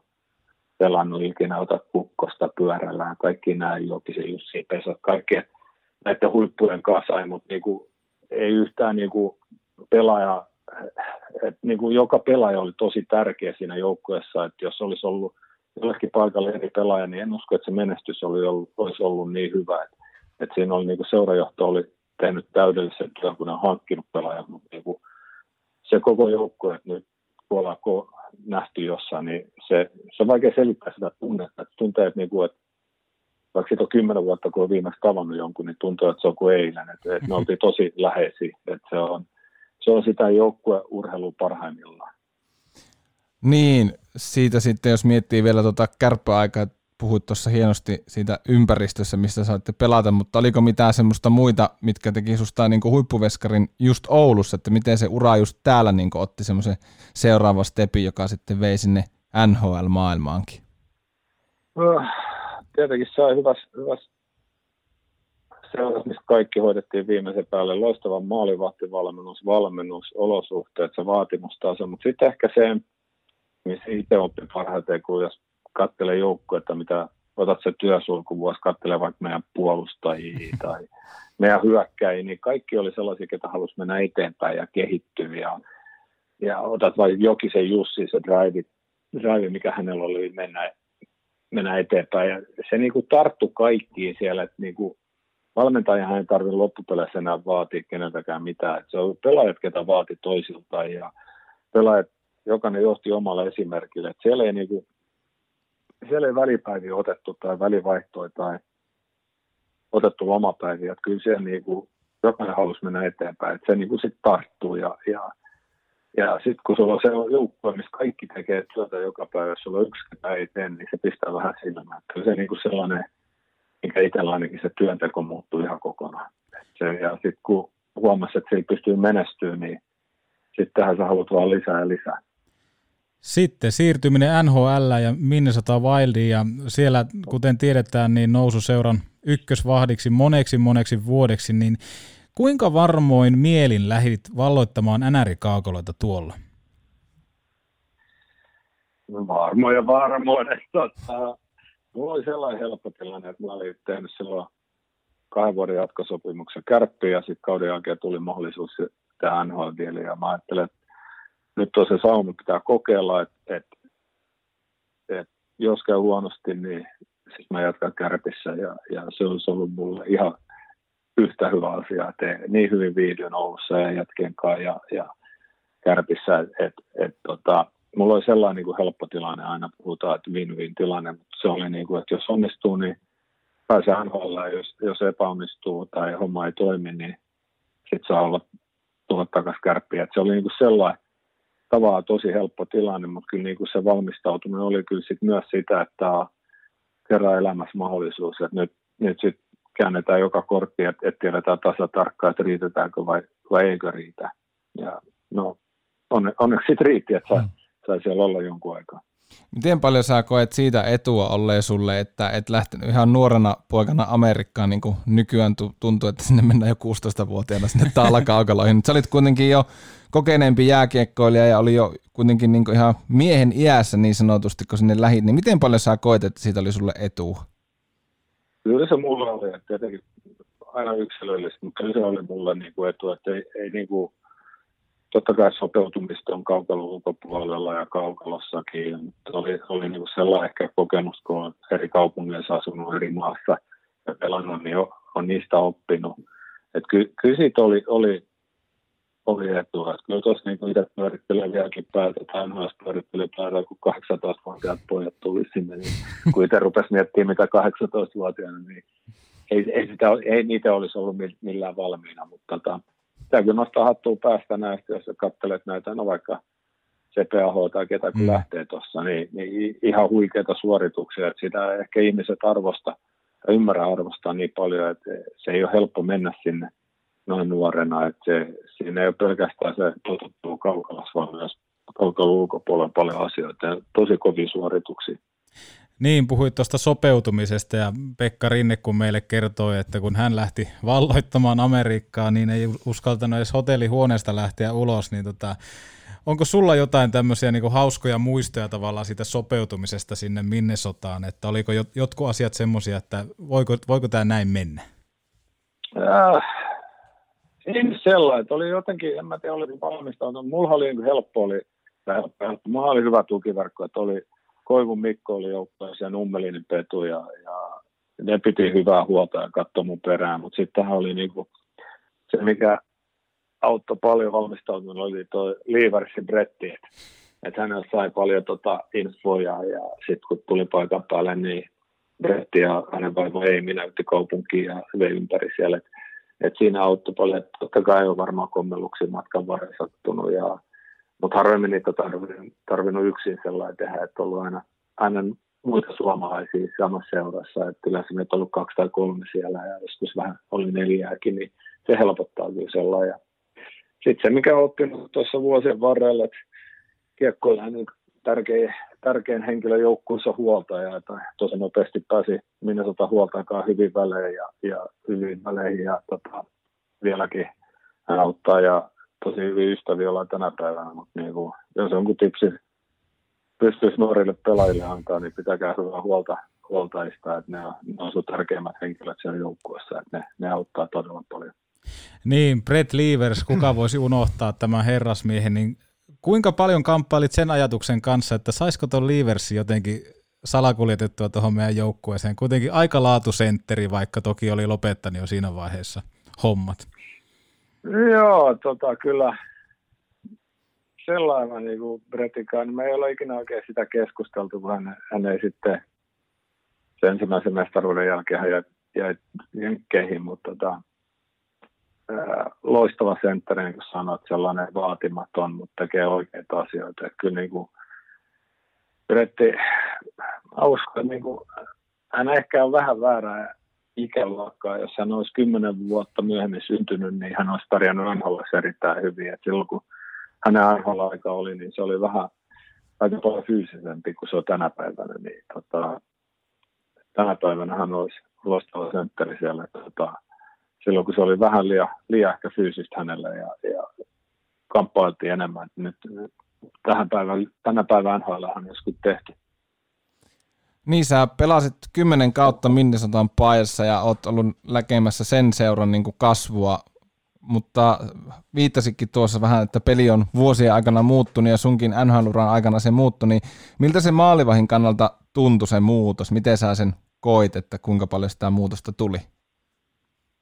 Kyllä se, kyllä se, niin kuin se tietenkin varusteet ja säännöt muuttuu, mutta jos jättää ne pois, niin kyllä se, kyllä se vauhti ja se taitotaso on noussut vieläkin ja, ja se tietenkin mihin niin kuin, jos Eurooppaa viettiin, niin se, se laukaisu syöttötaito on, on tällä hetkellä NHL ollaan, ollaan edellä ja no niinhän se kuuluukin, että se on maailman paras liiga, maailman parhaat pelaajat mutta niin kuin se vauhti on mennyt ja tietynlainen niin kuin taktisuus kehittynyt, mutta sitten se, mitä palkkakatto tekee, niin se on tehnyt siitä sarjasta periaatteessa tasaisemman. Et, et tuntuu, että on enemmän vaihtuvuutta, ketä menee playoffseihin. Ja ei, ei ole niin kuin, ei ole helppoa peliä, niin ihan aina sanotaan, mutta tota, kyllä siellä niin kuin joka joukkue pystyy joka ilta voittaa kenet tahansa. Pakko vielä kysyä tuosta, kun se vauhti sitten alkoi siinä nhl kasvaa, niin tuleeko sulla mieleen, kiinnostaa kuulla, kun aina puhutaan siitä, että vauhtia on tullut lisää, mutta onko sulle piirtynyt joku tietty hetki tai ajankohta, että missä sä oot niinku huomannut, että, että nyt on muuten vähän eri meininki kuin on ollut aikaisemmin? En, ei sellainen tietenkin. Tuossa on sellainen, jos miettii, että tuossa on kaksi käyrää, että oma ikä tulee ja sitten, sitten tuntuu, että liiga, liiga nuorenee, niin siinä on varmaan se, että pitää katsoa, missä ne on kohdannut toisiin. Mutta tota, ei, ei ole sellainen, että tietenkin 2010 Vancouverin olympia, sen jälkeen tuntuu, että se ehkä se, se sääntömuutokset tietenkin on kovin kuin estämiset, ja, mutta sen jälkeen peli muuttuu, mutta pikkasen enemmän, mutta ei, ei, ei, ei peli varmaan niin sellaisia isoja harppauksia että se, se menee niin kuin ajan myötä, ja se mikä NHL, jos miettii mun ekaa vuotta, hävittiin Anaheimille, joka voitti silloin Stanley Cupin finaalin, niin se oli tosi fyysinen joukkue. Mm. Sitten seuraavana vuonna meidän joukkue, niin me hankittiin, meillä oli kolme heavyweighttiä, eli raskaan sarjan, mitä nyt se on tappelia tai mikä, mitä nimeä haluaa käyttää. Ja, ja silloin taas, oliko Detroit, ketä voitti, että taidolle. Se, väli, siellä on vähän sitä, että pyritään aina makkiin se, se tota, tapa voittaa. Et, et, et tietenkin sit Chicago keksii vähän oman ihan taitoa ja, ja näppäryyteen perustuvaa. Ja, ja sitten oli Los Angeles, mikä – vähän sitä seko, sekoitusta, vähän isompia kavereita, mutta kumminkin taitoakin löytyy, mutta ollaan aika suoraviivaisesti. Siellä pyritään paljon, paljon matkiin ja, ja yleensä tekee voittaa, niin seuraava, seuraava vuonna vähän niin moni, moni seura menee siihen suuntaan. Niin, sun rooli tuossa Minnesota-organisaatiossa on kiistaton, toki yhdessä Mikko Koivun kanssa, niin milloin sun mielestä Minnesota on valmis menemään päätyy asti? Miten sä näet ton Minnesotan porukan? No tuntuu, että että ollut niin kuin hyviä, hyviä ideoita, aiheita tuossa, että se on niin kuin sitten aina, jos miettii niin kuin edellisessä kautta tuossa, kun. Louis voitti ja katsoi, missä ne oli joulun tienoa, että se on niin pienestäkin, mutta tota, siellä on se, ehkä se kulttuurin rakentaminen on, on kestänyt vähän pidempään, että siellä on sellaisen voittamisen kulttuuri, että et, tota, Chuck Lemaire aikoinaan toisen, toisen sinne ja oli iso kunnia olla niin kuin hänen joukkueessa kolme vuotta ja oppi, oppi todella paljon, että, että elämäni varmaan paras valmentaja Kojon kanssa ja että kun hän, hän lähti pois sieltä, niin sieltä tuli vähän sellainen suvantovaihe, että mentiin vähän taaksepäin ja, ja siitä on maksettu vähän hintaa, mutta nyt pikkuhiljaa on saatu uusi GM sinne ja uusi idea ja tietenkin se organisaatio, kaupungit ja, ja se osavaltiohan niin kuin, se on kuin Suomessa, että lätkä on ylivoimaisesti ykköslaji siellä ja, ja jengi, jengi pelaa niin kuin lätkää. Siellä on niitä järven jäällä turnauksia ja, ja joka kadukulmalla ja omakotitaloalueella, niin joka pihalla maali. Että se, se on tosi lätkä osavaltio, että en mä usko, että siihen kauhean pitkään nyt vaan niin kuin pitää monta vuotta putkea tehdä niin kuin oikeita asioita ja ei ole varaa siihen, että otetaan steppejä taaksepäin. Niin, paljon olet päässyt pelaamaan huippu, huippukavereiden kanssa, niin tota, myöskin tämä Vancouverin olympialaiset on aika semmoinen mielenkiintoinen, mikä on sekin oikeastaan tuonne verkkokalvoille tosi vahvasti jäänyt, niin miten sä itse ton koit ton Vancouverin olympialaiset? Öö, no lopputulos oli tietenkin olympiamitalin, kun saa niitä ei kauhean monta ole maailmassa. Et, mm. et jos miettii, Torinossa sai olla mukana ja, ja se oli ihan viitta vaille täydellisyyttä. Et sitten Vancouveri oli ehkä enemmän vähän sellaista taistelua, että se meni vähän ylös alas, eikä oikein, jos miettii Torinossa, kaikki oltiin samalla sivulla saman tien ja peli toimi päivässä numero yksi. Vancouverissa oli vähän sitä hakemista, että jos miettii ihan pronssipeliäkin asti, että oltiinko me kahdella vai kolme maalia siinä oli Slovakialle, kun se oli teki muutaman maali siinä, että, tota, että se ehkä kuvastaa sitä koko turnausta, että se, se ei oikein tullut, ikinä mikään ei tule helposti, mutta jos, jos kuvailee, että niin kuin Torinassa paljon asioita meni niin kuin vähän niin kuin itsestään ja tavallaan helposti, vaikka siellä on hirveän työmäärä takana, mutta kaikki palaset loksahti Torinossa heti paikalla ja Vancouverissa.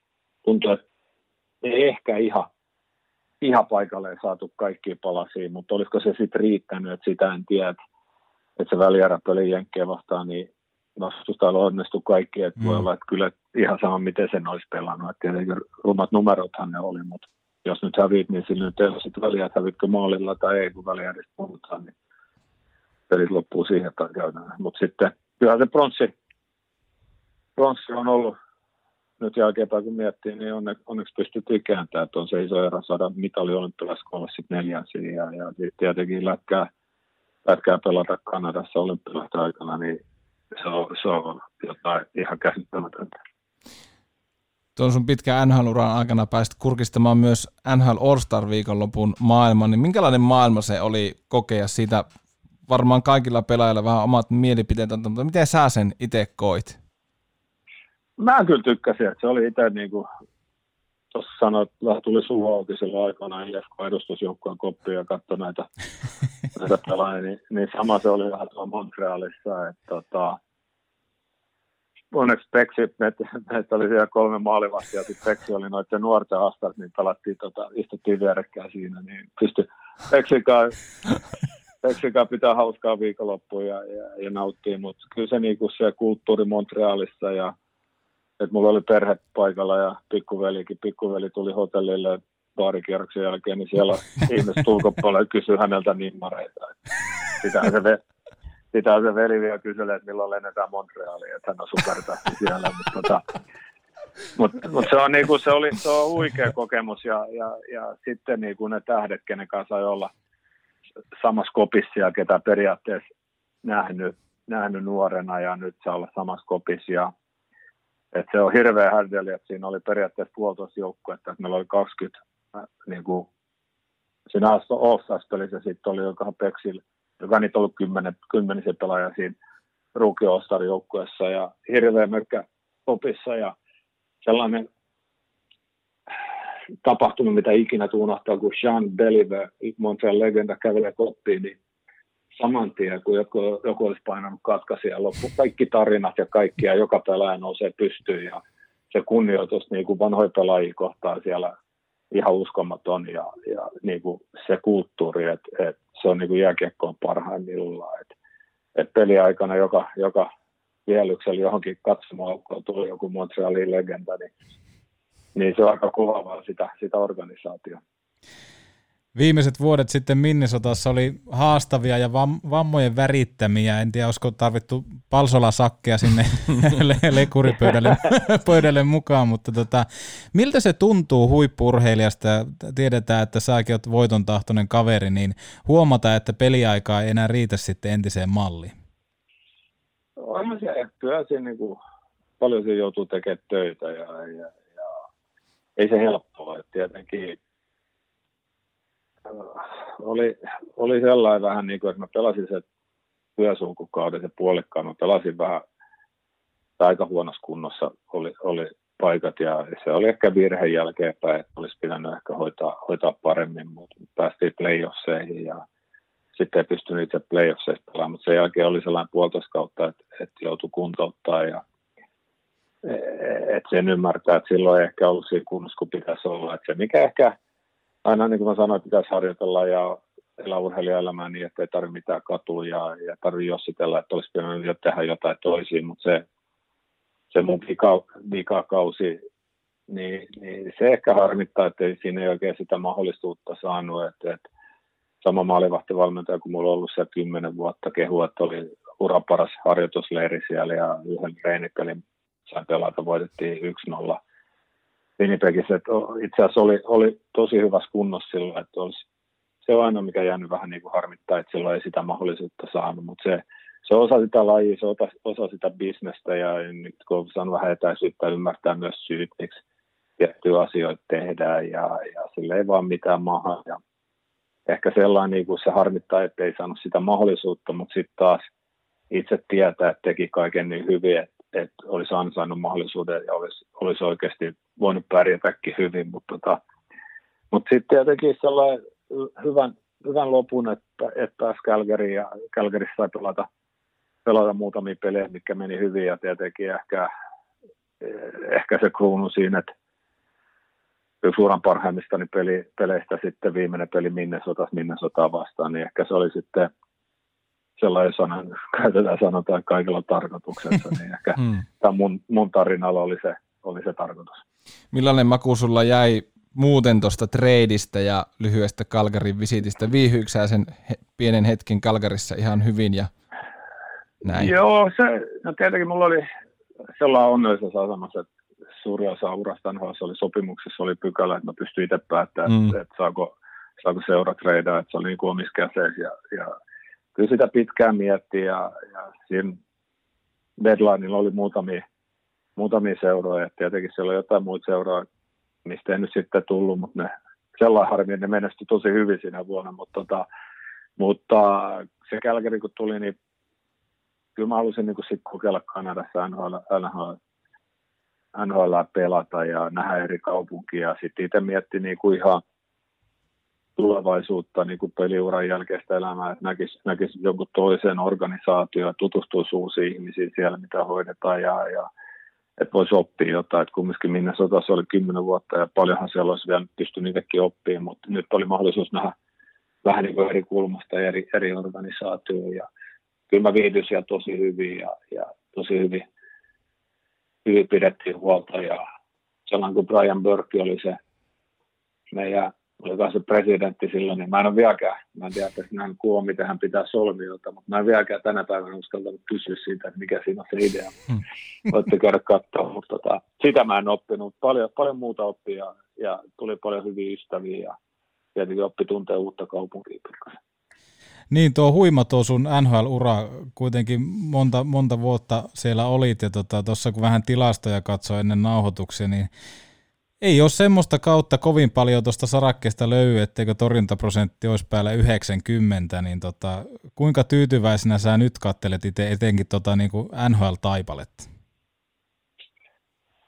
Öö, ehkä sellainen niin kuin vähän kaksijakoiset fiilit, sellainen niin kuin ylpeä, että ikinä, ikinä varattu ja melkein kymmenen vuotta, no kymmenen vuotta sai olla NHL, se ei ole helppoa, mutta sitten taas, niin kuin tuossa aikaisemmin sanoin, niin paljon oppinut ja ehkä harmittaa sellainen, että ei tiedä tai ymmärrä nyt yhtä paljon, tietänyt tai ymmärtänyt silloin yhtä paljon kuin nyt, että olisiko se sitten auttanut, sitä en tiedä, mutta tota, joskus, joskus tieto, tieto ei, ole, ei ole vaan hyvä tuo maalissa, että joskus jos miettii liikaa, niin se ei auta, mutta tota, kyllä mä tavallaan on tyytyväinen, mutta tavallaan on niin hampaankolossa tuntuu, että, että olisi voinut jotenkin yrittää repi, repiä vielä enemmän irti, että, että vuosi sitten, kun periaatteessa löin, tai löin hokkarit naulaan, niin ajattelin, että kaikki revitti irti mitä pystyi ja oli, oli tyytyväinen, mutta sitten vuoden kun ollut vähän eri hommissa ja oppinut, niin ajattelin, että, että ehkä sitä olisi vielä jotenkin saanut enemmän itsestään irti, mutta tota, en mä tiedä, onko se sitä, sitä normaalia onko se näin, se pitää ollakin, että ei ikinä saa olla tyytyväinen, mm. mutta tyytyväinen ei sellainen, mutta ylpeä ehkä on se oikea Mm. sana. Että kyllä mä olen ylpeä, että, että 28-vuotiaana pystyi sinne menemään ja, ja kumminkin 10 vuotta pystyi roikkuun mukaan. Ari Hilli tässä moi. Aina kun mulla on tuntia aikaa, kuuntelen Petopodi. Keskity kesällä loikoiluun ja anna Husqvarnan Automoverin leikata nurmikkosi. Osta omasi tarvikekeskus Oy.fi.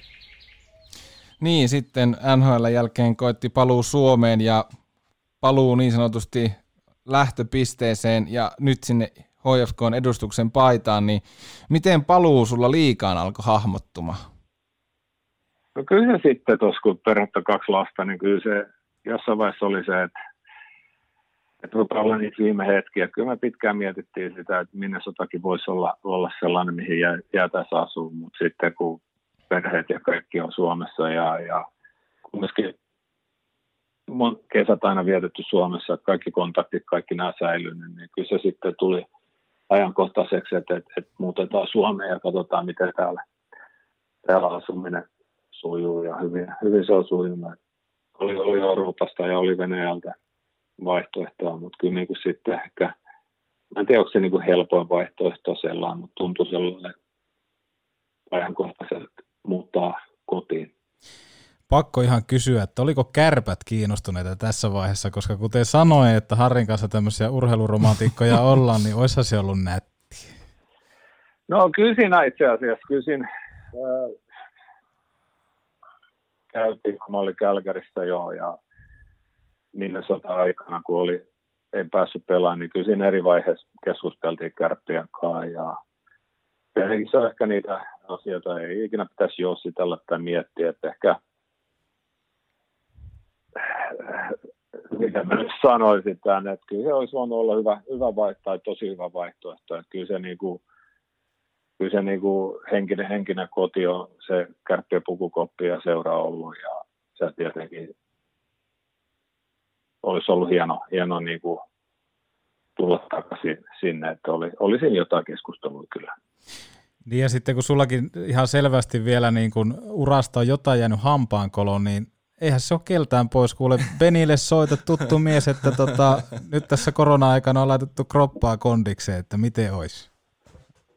Mä oon yrittänyt soittaa ja kysyä sitä Benille, mutta se aina puhuu nykyään vaan golfista. Et en mä tiedä, pitääkö jotain tota, yrittää lukea siinä rivien välistä, että mun pitää siirtyä siihen golfiin pelaan, kun mä yritän sanoa, että nyt kaikki tuntuu hyvältä. Mutta tota, joo, ei, ei kyllä se, sanotaanko ne, kun mieli, mieli on vielä kuin ammattiin jääkiekkoilija, mutta kyllä, kyllä tietenkin tuo ikä on, ikä on se ikävä asia, että se, se hiipii ja, ja vie, ei se vie iloa pois, mutta se vie rajoittaa asioita. Et tietenkin olisi hauska, hauska vielä pelata ja olla mukana tuossa, mutta ehkä aikansa, aikansa kutakin, että, että aika mennä eteenpäin, mutta ainahan sitä on hauska unelmoida ja miettiä. Miltä se tuntui liikakiekko? Lähikö sä muutenkin, kun sä sanoit tuossa, että niin kun oli lapset, lapset ja näin, että oli niin hyvä aika tulla Suomeen, mutta mitä muuta sä lähdit niin liikakiekolta hakemaan, kun sä tänne sitten palasit? Kyllä, menestystä, menestystä. Totta kai ehkä sellainen niin henkilökohtaisessa eri tilanteessa kuin ennen kuin lähti, mutta kyllä sitä menestystä ja ne muistokuvat, mitkä liikas neljä vuotta Oulussa, niin tietenkin kaksi mestaruutta voitettiin hopea ja pronssi, niin kyllä ne hopea ja pronssi muistaa sen tunteen, että se, se ei riitä. Kyllä sitä niin kuin mestaruutta halusi uudestaan kokea sitä, että olla, olla sellaisessa joukkuessa ja olla osa, että, että Minnesota vuosina on ollut hyvä joukkue, jos miettii, niin neljä vuotta kärpisi sitten se Torinon joukkue ja no tuossa oli Kälkäristä pääsi M-kisoihin mukaan ja se joukkue, niin tällaisia, se fiilis tuollaisen niin menestyvän joukkueen sisällä siinä pukukopissa, niin kyllä mä sitä niin kuin halusin kokea, että olla, olla osana siinä. Ja kyllä niin kuin IFKs meillä oli, oli hyvät mahdollisuudet, oli, oli, oli haastavaa, mutta kyllä oli, oli hyvä, hyvät joukkueet oli kasassa. Ja, ja ei vaan riittänyt, että ei, ei vaan saatu sitä ehkä, no ei saatu sitä viimeistä askelta, että jäi vähän vajaaksi, että on paljon hyviä pelaajia oli joukkueessa, hyvin valmentaja, Lundeli Jänne, loistava maalivahtivalmentaja, siellä oli paljon, mutta tota, jotenkin se kaksi vuotta, niin se ei, ei vaan päästy sille tasolle, että oltaisiin mestaruus ansaittu. Niin, viimeiseksi ammattilaisseuraksi jäi Tappara. Miten Tappara kohteli Niklas Bäckströmiä ja onko sulla jäänyt jotain kaunaa vielä tuohon IFK-keissiin? Ei mun sellainen, että ei mun niinku seuraavasta ole mitään ollut ikinä. Että tota, ylpeä siitä, että saan kantaa paitaa ja ollut iso osa, iso osa muuraa ja, ja iso kiitollisuus siitä junioripuolesta. Että tietenkin joita asioita niinku ei hoidettu sillä tavalla mun mielestä, kun kuuluu hoitaa ammattilaisurheilussa ja itse tottunut, itse tottunut. Ehkä vika on siinäkin, että, että jos miettii sitten 14-15 vuotta taaksepäin, niin ollut tottunut, hommat hoidetaan ammattimaisesti ja, ja itse, itse tottunut hoitaa omat asat ja ammattimaisesti vaatii kaikilta sitä ja ehkä siinä, siinä sitten tuli vähän niin kuin sellainen erinäköisiä, mitä mä nyt sanoisin, näkö, näkökantoja siihen, että miten ne kuuluisi hoitaa. Ja, ei, ei, ei, mitään seuraa, ei faneja eikä, eikä pelaajia, eikä se tuki, niin kuin, minkä mä oon saanut sieltä, on ihan, ihan uskomatonta ja, ja se yleensä niin kuin kuvastaa hyvin, hyvin paljon. Mutta mut sitten niin kuin Tappara, tavallaan tuli vähän niin kuin yllätyksenä, että siinä itse pitkään pohti, pohti että tota, mitäs tässä jatketaanko pelaamista vai ei. Ja, ja toi Matikaisen Petu oli saanut sopimukset tonne Itävaltaan ja hänen kanssaan jutteli. Ja siinä oli vähän sama, sama fiilis kuin silloin, kun Junnon kanssa jutteli, niin Petu, hmm. Petu motivoi yhden puhelun, puhelun aikana, että, että vielä kannattaa pelaa. Että se oli, se oli niin kuin, se oli ihan käsittämätön, mitä hän pystyi. Että se oli aika nopeasti sitten että, että nyt kyllä kannattaa jatkaa vielä. Että, tota, että, ja sitten onneksi tuli tappara ja, ja sai mahdollisuuden olla siellä.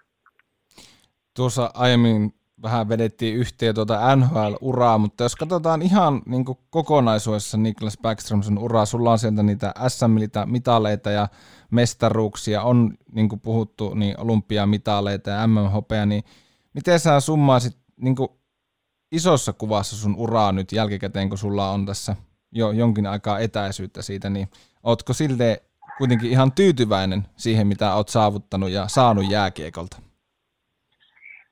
Äh, olen erittäin tyytyväinen, mitä on saanut jääkiekolta. Että, tota, loistava laji ja niin kuin sanoin, se ystävät, kokemukset, oppi. Et,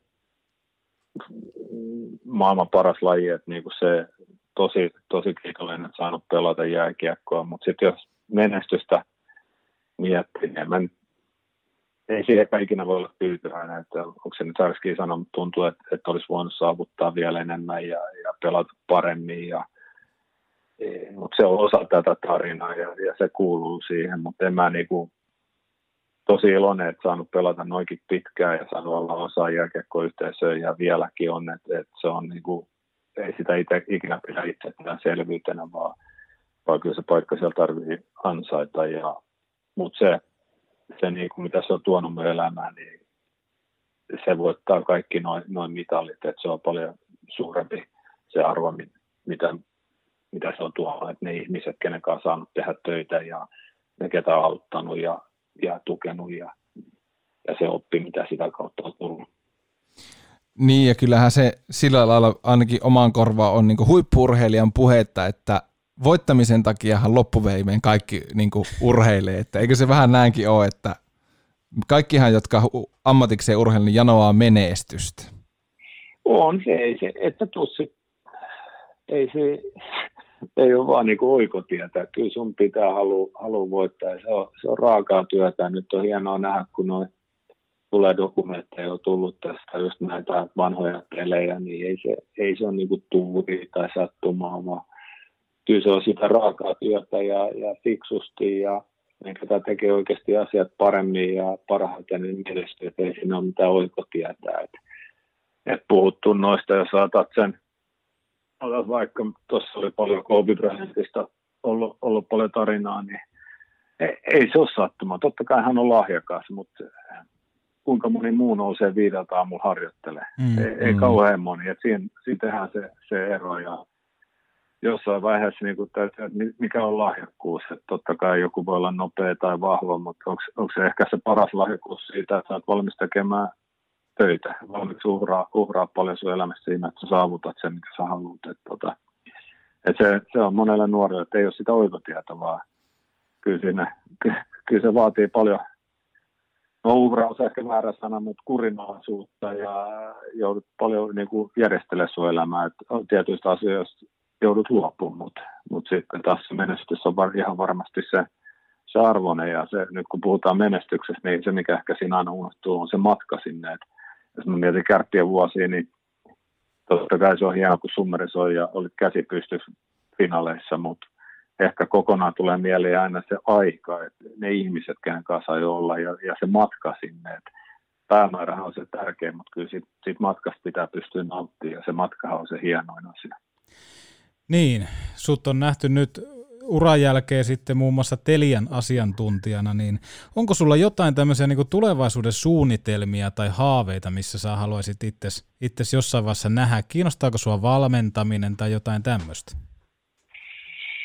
Äh, no, joo, kyllä niin kuin parissa haluan olla. Et tietenkin tuo Telia-homma tuli tosi hyvää saumaa, että saa olla osa liigassa vielä seurata sitä ja, ja pysyä kartalla ja tosi hyvän tiimin kanssa sai tehdä töitä ja tosi paljon opin siitä TV-työstä, mutta myös jääkiekosta siinä, kun näki erilainen ja, ja, ja vähän eri, eri kantilta katsoa. Sitten tietenkin, ää, mitäkään vuosi sitten aloitin Columbus Blue Jacketsin tota, player development puolella ja, ja vähän scoutihommia ja autan näitä, yritän auttaa meidän nuoria maalivahteja, niin, niin se, se, on ehkä sellainen, mistä on itse tosi kiinnostunut toi, toi tavallaan valmentaminen, mutta myös niin kuin seuran niin kuin toimistopuolella oleminen, toi, kaikki toi taustatyö, mikä tehdään. Tiedän, että siinä on tosi paljon vielä opittavaa ja pitkä matka siihen, mitä pitää olla, mutta mut saanut olla hyvissä käsissä tuossa – Kekäläisen ja Sirenin ja Ruudu, Ruudu opes ja itse asiassa Bumedianin opes. Niin se on ehkä sellainen, mikä kiinnostaa paljon, että, niin kuin, että ainakin tällä hetkellä, että totta kai itse tietää, että jossain vaiheessa pitää tehdä se päätös, että mi, mihin haluat, kuinka paljon aikaa sitten on, että se, se on tosi vaativaa, että jos pelaaminen vaatii paljon aikaa, niin toi, toi työ vaatii vieläkin enemmän, että sitten siihen pitää pystyä sitoutumaan. Mutta ainakin nyt on hienoa ollut sitä opiskella ja vuoden saanut olla mukana ja toivottavasti saa jatkaa ja, ja oppia sitä. Petopodin kuuntelijoita varmasti kiinnostaa kuulla, niin missä täälläkin yhden mestaruuden ottanut Veini Vehviläinen on muun muassa yksi teidän prospektimaalivahteja, niin miltä tota Veinin meno tällä hetkellä näyttää, missä menee Vehviläisen Veini? Veini on tota, tämä on hyvä asia. Jos mä katson, kun mä katson Veinin jälleen, niin mä luulen, että hän olisi melkein 30-vuotias, että se pelaa niin hyvin ja rauhallisesti, että, että pelkkää niin kuin, aina kun mä näen Veinin pelaavan, joka silloin kun pelaan häntä vastaan, tai nyt kun on tuossa niin katsomon puolella katsoa, niin, niin niin nuoreksi maalivahdiksi hän on, on todella valmis paketti, että tota, kaikki on mahdollista, ollut hyvä kausi AHL, tietenkin meillä oli NHL-joukkoja paljon loukkaantumisia, niin me AHL, AHL loppui vähän jätkät kesken, että ollut sellainen vaativa paikka, ja se ei ole ikinä helppo se eka vuosi matkustukseen ja kaikkiakaan, mutta tota, kehittynyt loistavasti, tehnyt paljon töitä viime kesänä, oli fyysisesti loistavassa kunnossa, että oikeasti sitoutui tuohon, ja, ja niin kuin jos hän jatkaa samalla mallilla, niin, niin kaikki on mahdollista, että tota, tosi lahjakas maalivahti, ja on hienoa seurata. Kuinka paljon tuo vie aikaa tuo Columbus Blue Jacketsin homma?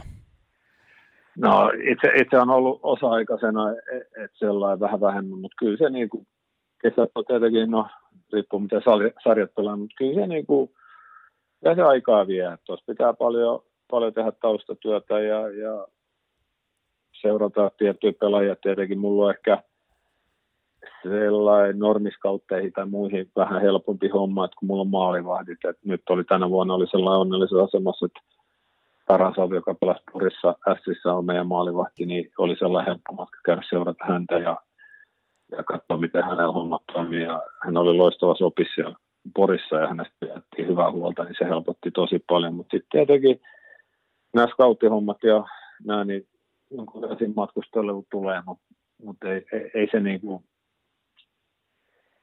se, ei ole mikään haitta, että se on ehkä enemmän se oli sitä, että oppii tässä suunnittelee noin ja tietää, missä pitää olla ja milloin, että et, et se vaatii omaa aikansa, mutta mut hienoa päästä tälle puolelle, jos seurataan, että se on niin eri kuin ei ole pitkään aikaa nähnyt 17-16-vuotiaat pelaavan, niin oikein tiedä millä tasolla mennään, mutta pikkuhiljaa siihenkin pääsee kiinni ja, ja nähdä se, se, miten hyvällä, hyvällä tasolla pelataan ympäri Eurooppaa, että Suomessa, Suomessa on erittäin, erittäin hyvä juniorituotanto ja siellä on tulossa hyvin, hyvin pelaajia, ja, niin, niin, on myös monesta muustakin maasta. Kyllä se oma aikansa vaatii, mutta kyllä se, kun saa lätkän parissa tehdä hommia, niin kyllä se aina se sen arvosta. Niin mä en tiedä, mikä tässä Antilla nyt on agendana, koska hän myös Markus Korselta tiedosteli, että kuinka paljon aikaa vie nämä scoutin hommat, ja nyt Niklas Blackströmiltä, mä en tiedä, että onko, onko joku uravaihto mielessä vai mistä on kysymys. se on aina hyvä, se on sitä taustatyötä. Nimenomaan, koska olisi nyt hieno vielä tuolla NR-takki päällä ja tulla vaikka jauhaa vähän kahvia ja purkkaa tuonne Raksilan katsomoihin ja ottaa, että mä otan tänään nuo hyökkäät, että tota, Katsotaan, minkälaisia poikia siellä on. niinhän, se, niinhän se pitää tehdäkin. Tota, kun NHL-maailmassa on edelleen kovasti tekemisissä, niin miten sä itse näet tämän, tämän hetken NHLn tilanteen, että saadaanko niitä pelejä koskaan enää pystyyn? Toivotaan. Toivotaan, että saadaan. En mä tiedä, tietääkö kukaan tarkkaa vastausta ja, ja paljon pohditaan ja mietitään ja täytyy aina muistaa, että terveys, terveys on se tärkeä asia, mutta kyllä mä luulen, että ja uskon, että, saadaan. Että, että se ajankohta on tietenkin sitten iso kysymysmerkki, mutta kyllä niin kuin itse huomannut, mitä paljon kaipaa eri urheilua ja eri viidettä, mistä jäänyt nyt paitsi. Ja mä luulen, että hän on ainoa ihminen ja, ja se päivä, kun ovet aukeaa halli taas tai pelit tulee telkkarista, niin tulee olemaan iso juhlapäivä ympäri, ympäri maailmaa. Että toivotaan, että, että, että nopeasti saataisiin pelit käyntiin ja päästäisiin taas vähän niin kuin normiharkeen. Hei, tota, tässä lopuksi, niin otetaanpa tämmöinen Petopodin ensimmäiseltä tuotantokaudelta klassikko kysymys, että sä oot Nikke saanut pelata hienojen pelaajien kanssa, mutta mikä olisi sun niinku uraan unelmakentällinen, että sinne hyökkäystrio ja pakit siihen eteen, niin ketä sinne nousee? Ai, ai, ai. Muista Ari Vallin kuuntelee. Ja Lasse kuuntelee. Mä, mä otan kyllä Lasse siellä pakit, kun Lasse pelasi normaalisti. Kyllä Ari, Arihan ei pelannut niin paljon, niin sitä ei tarvitse.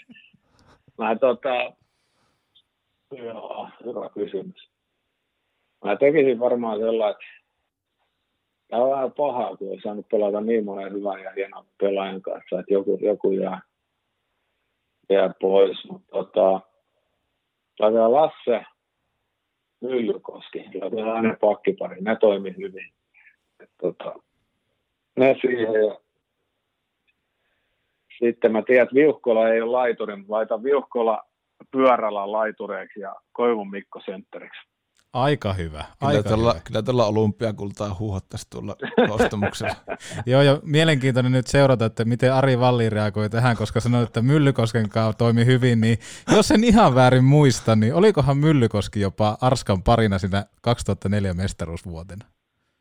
Voi hyvin olla, kun, mutta Lasse ja Myllykoski, ne voitti mun mielestä plusviinostilastoon silloin hopeen vuonna. Niin oli, se oli, lähti. joo, se oli ihan jäätävä se Lassenkin tilasto. Joo. Joo. Joo. Mutta ki- kiitos Niklas Beckström, että annoit meille aikaa. Tämä on ollut suuri kunnia. Kiitoksia. Kiitos Oli minunkin hauskaa. puolesta. Ja jos jossain vaiheessa tota, tulee joku, joku semmoinen viesti, että hei, että unohtu muuten käsitellä tuo ura, niin voidaan tehdä vaikka toinenkin jakso. Se käy hyvin. Ja, ja me ollaan suunniteltu myös tuossa, kun Ari Valinin kanssa juteltiin, että pitäisi ottaa vieraiden kanssa semmoinen värjäysjakso, että joka vuodelta joku pikku tarinan tynkä, niin sehän voisi olla myös aika, aika erilainen lähetys. Joo, mutta siinä pitää sanoa olla sit muutama siinä, että, että joku aina muistaa, kun ne vähän niin kuin unohtuu, mutta sitten joku muistaa jonkun jutun, niin sit siitä, Toi siitä ne tarinat lähtee sitten. Se pitäisi tehdä. Nyt kun on ollut näitä, mitä näet, Zoomia ja näitä, niin pitäisi olla vähän sen tyylinen. Laitetaan tämmöinen, voitaisiin olla ehkä semmoinen kymppitonni hengessä vetää, että tiedetään aina oikein vastaus. Oh, se olisi oikein. Hei, iso kiitos minunkin puolesta, Nikke. Tämä on ollut itsellekin iso kunnia. Ja tota, Ei, lähet- kiitoksia teille. lähdetään Iso tästä. kunnia olla mukana. Mahtavaa. En mä tiedä. Paketoidaan tältä osaa varmaan Petopodi ja kaikkea hyvää Nikeelle. Ei, kiitoksia sama. Kuuntelit Petopodin. Ja ihan loppuun asti. Jos ja kun nälkää jäi, niin kellaa vaikka jakso alakuun ja kuuntele uudelleen. Joka tapauksessa kiitos ja ensi kertaan. Tuosta vielä papukajamerkkiä. Minäkin tästä lähen. Oikku.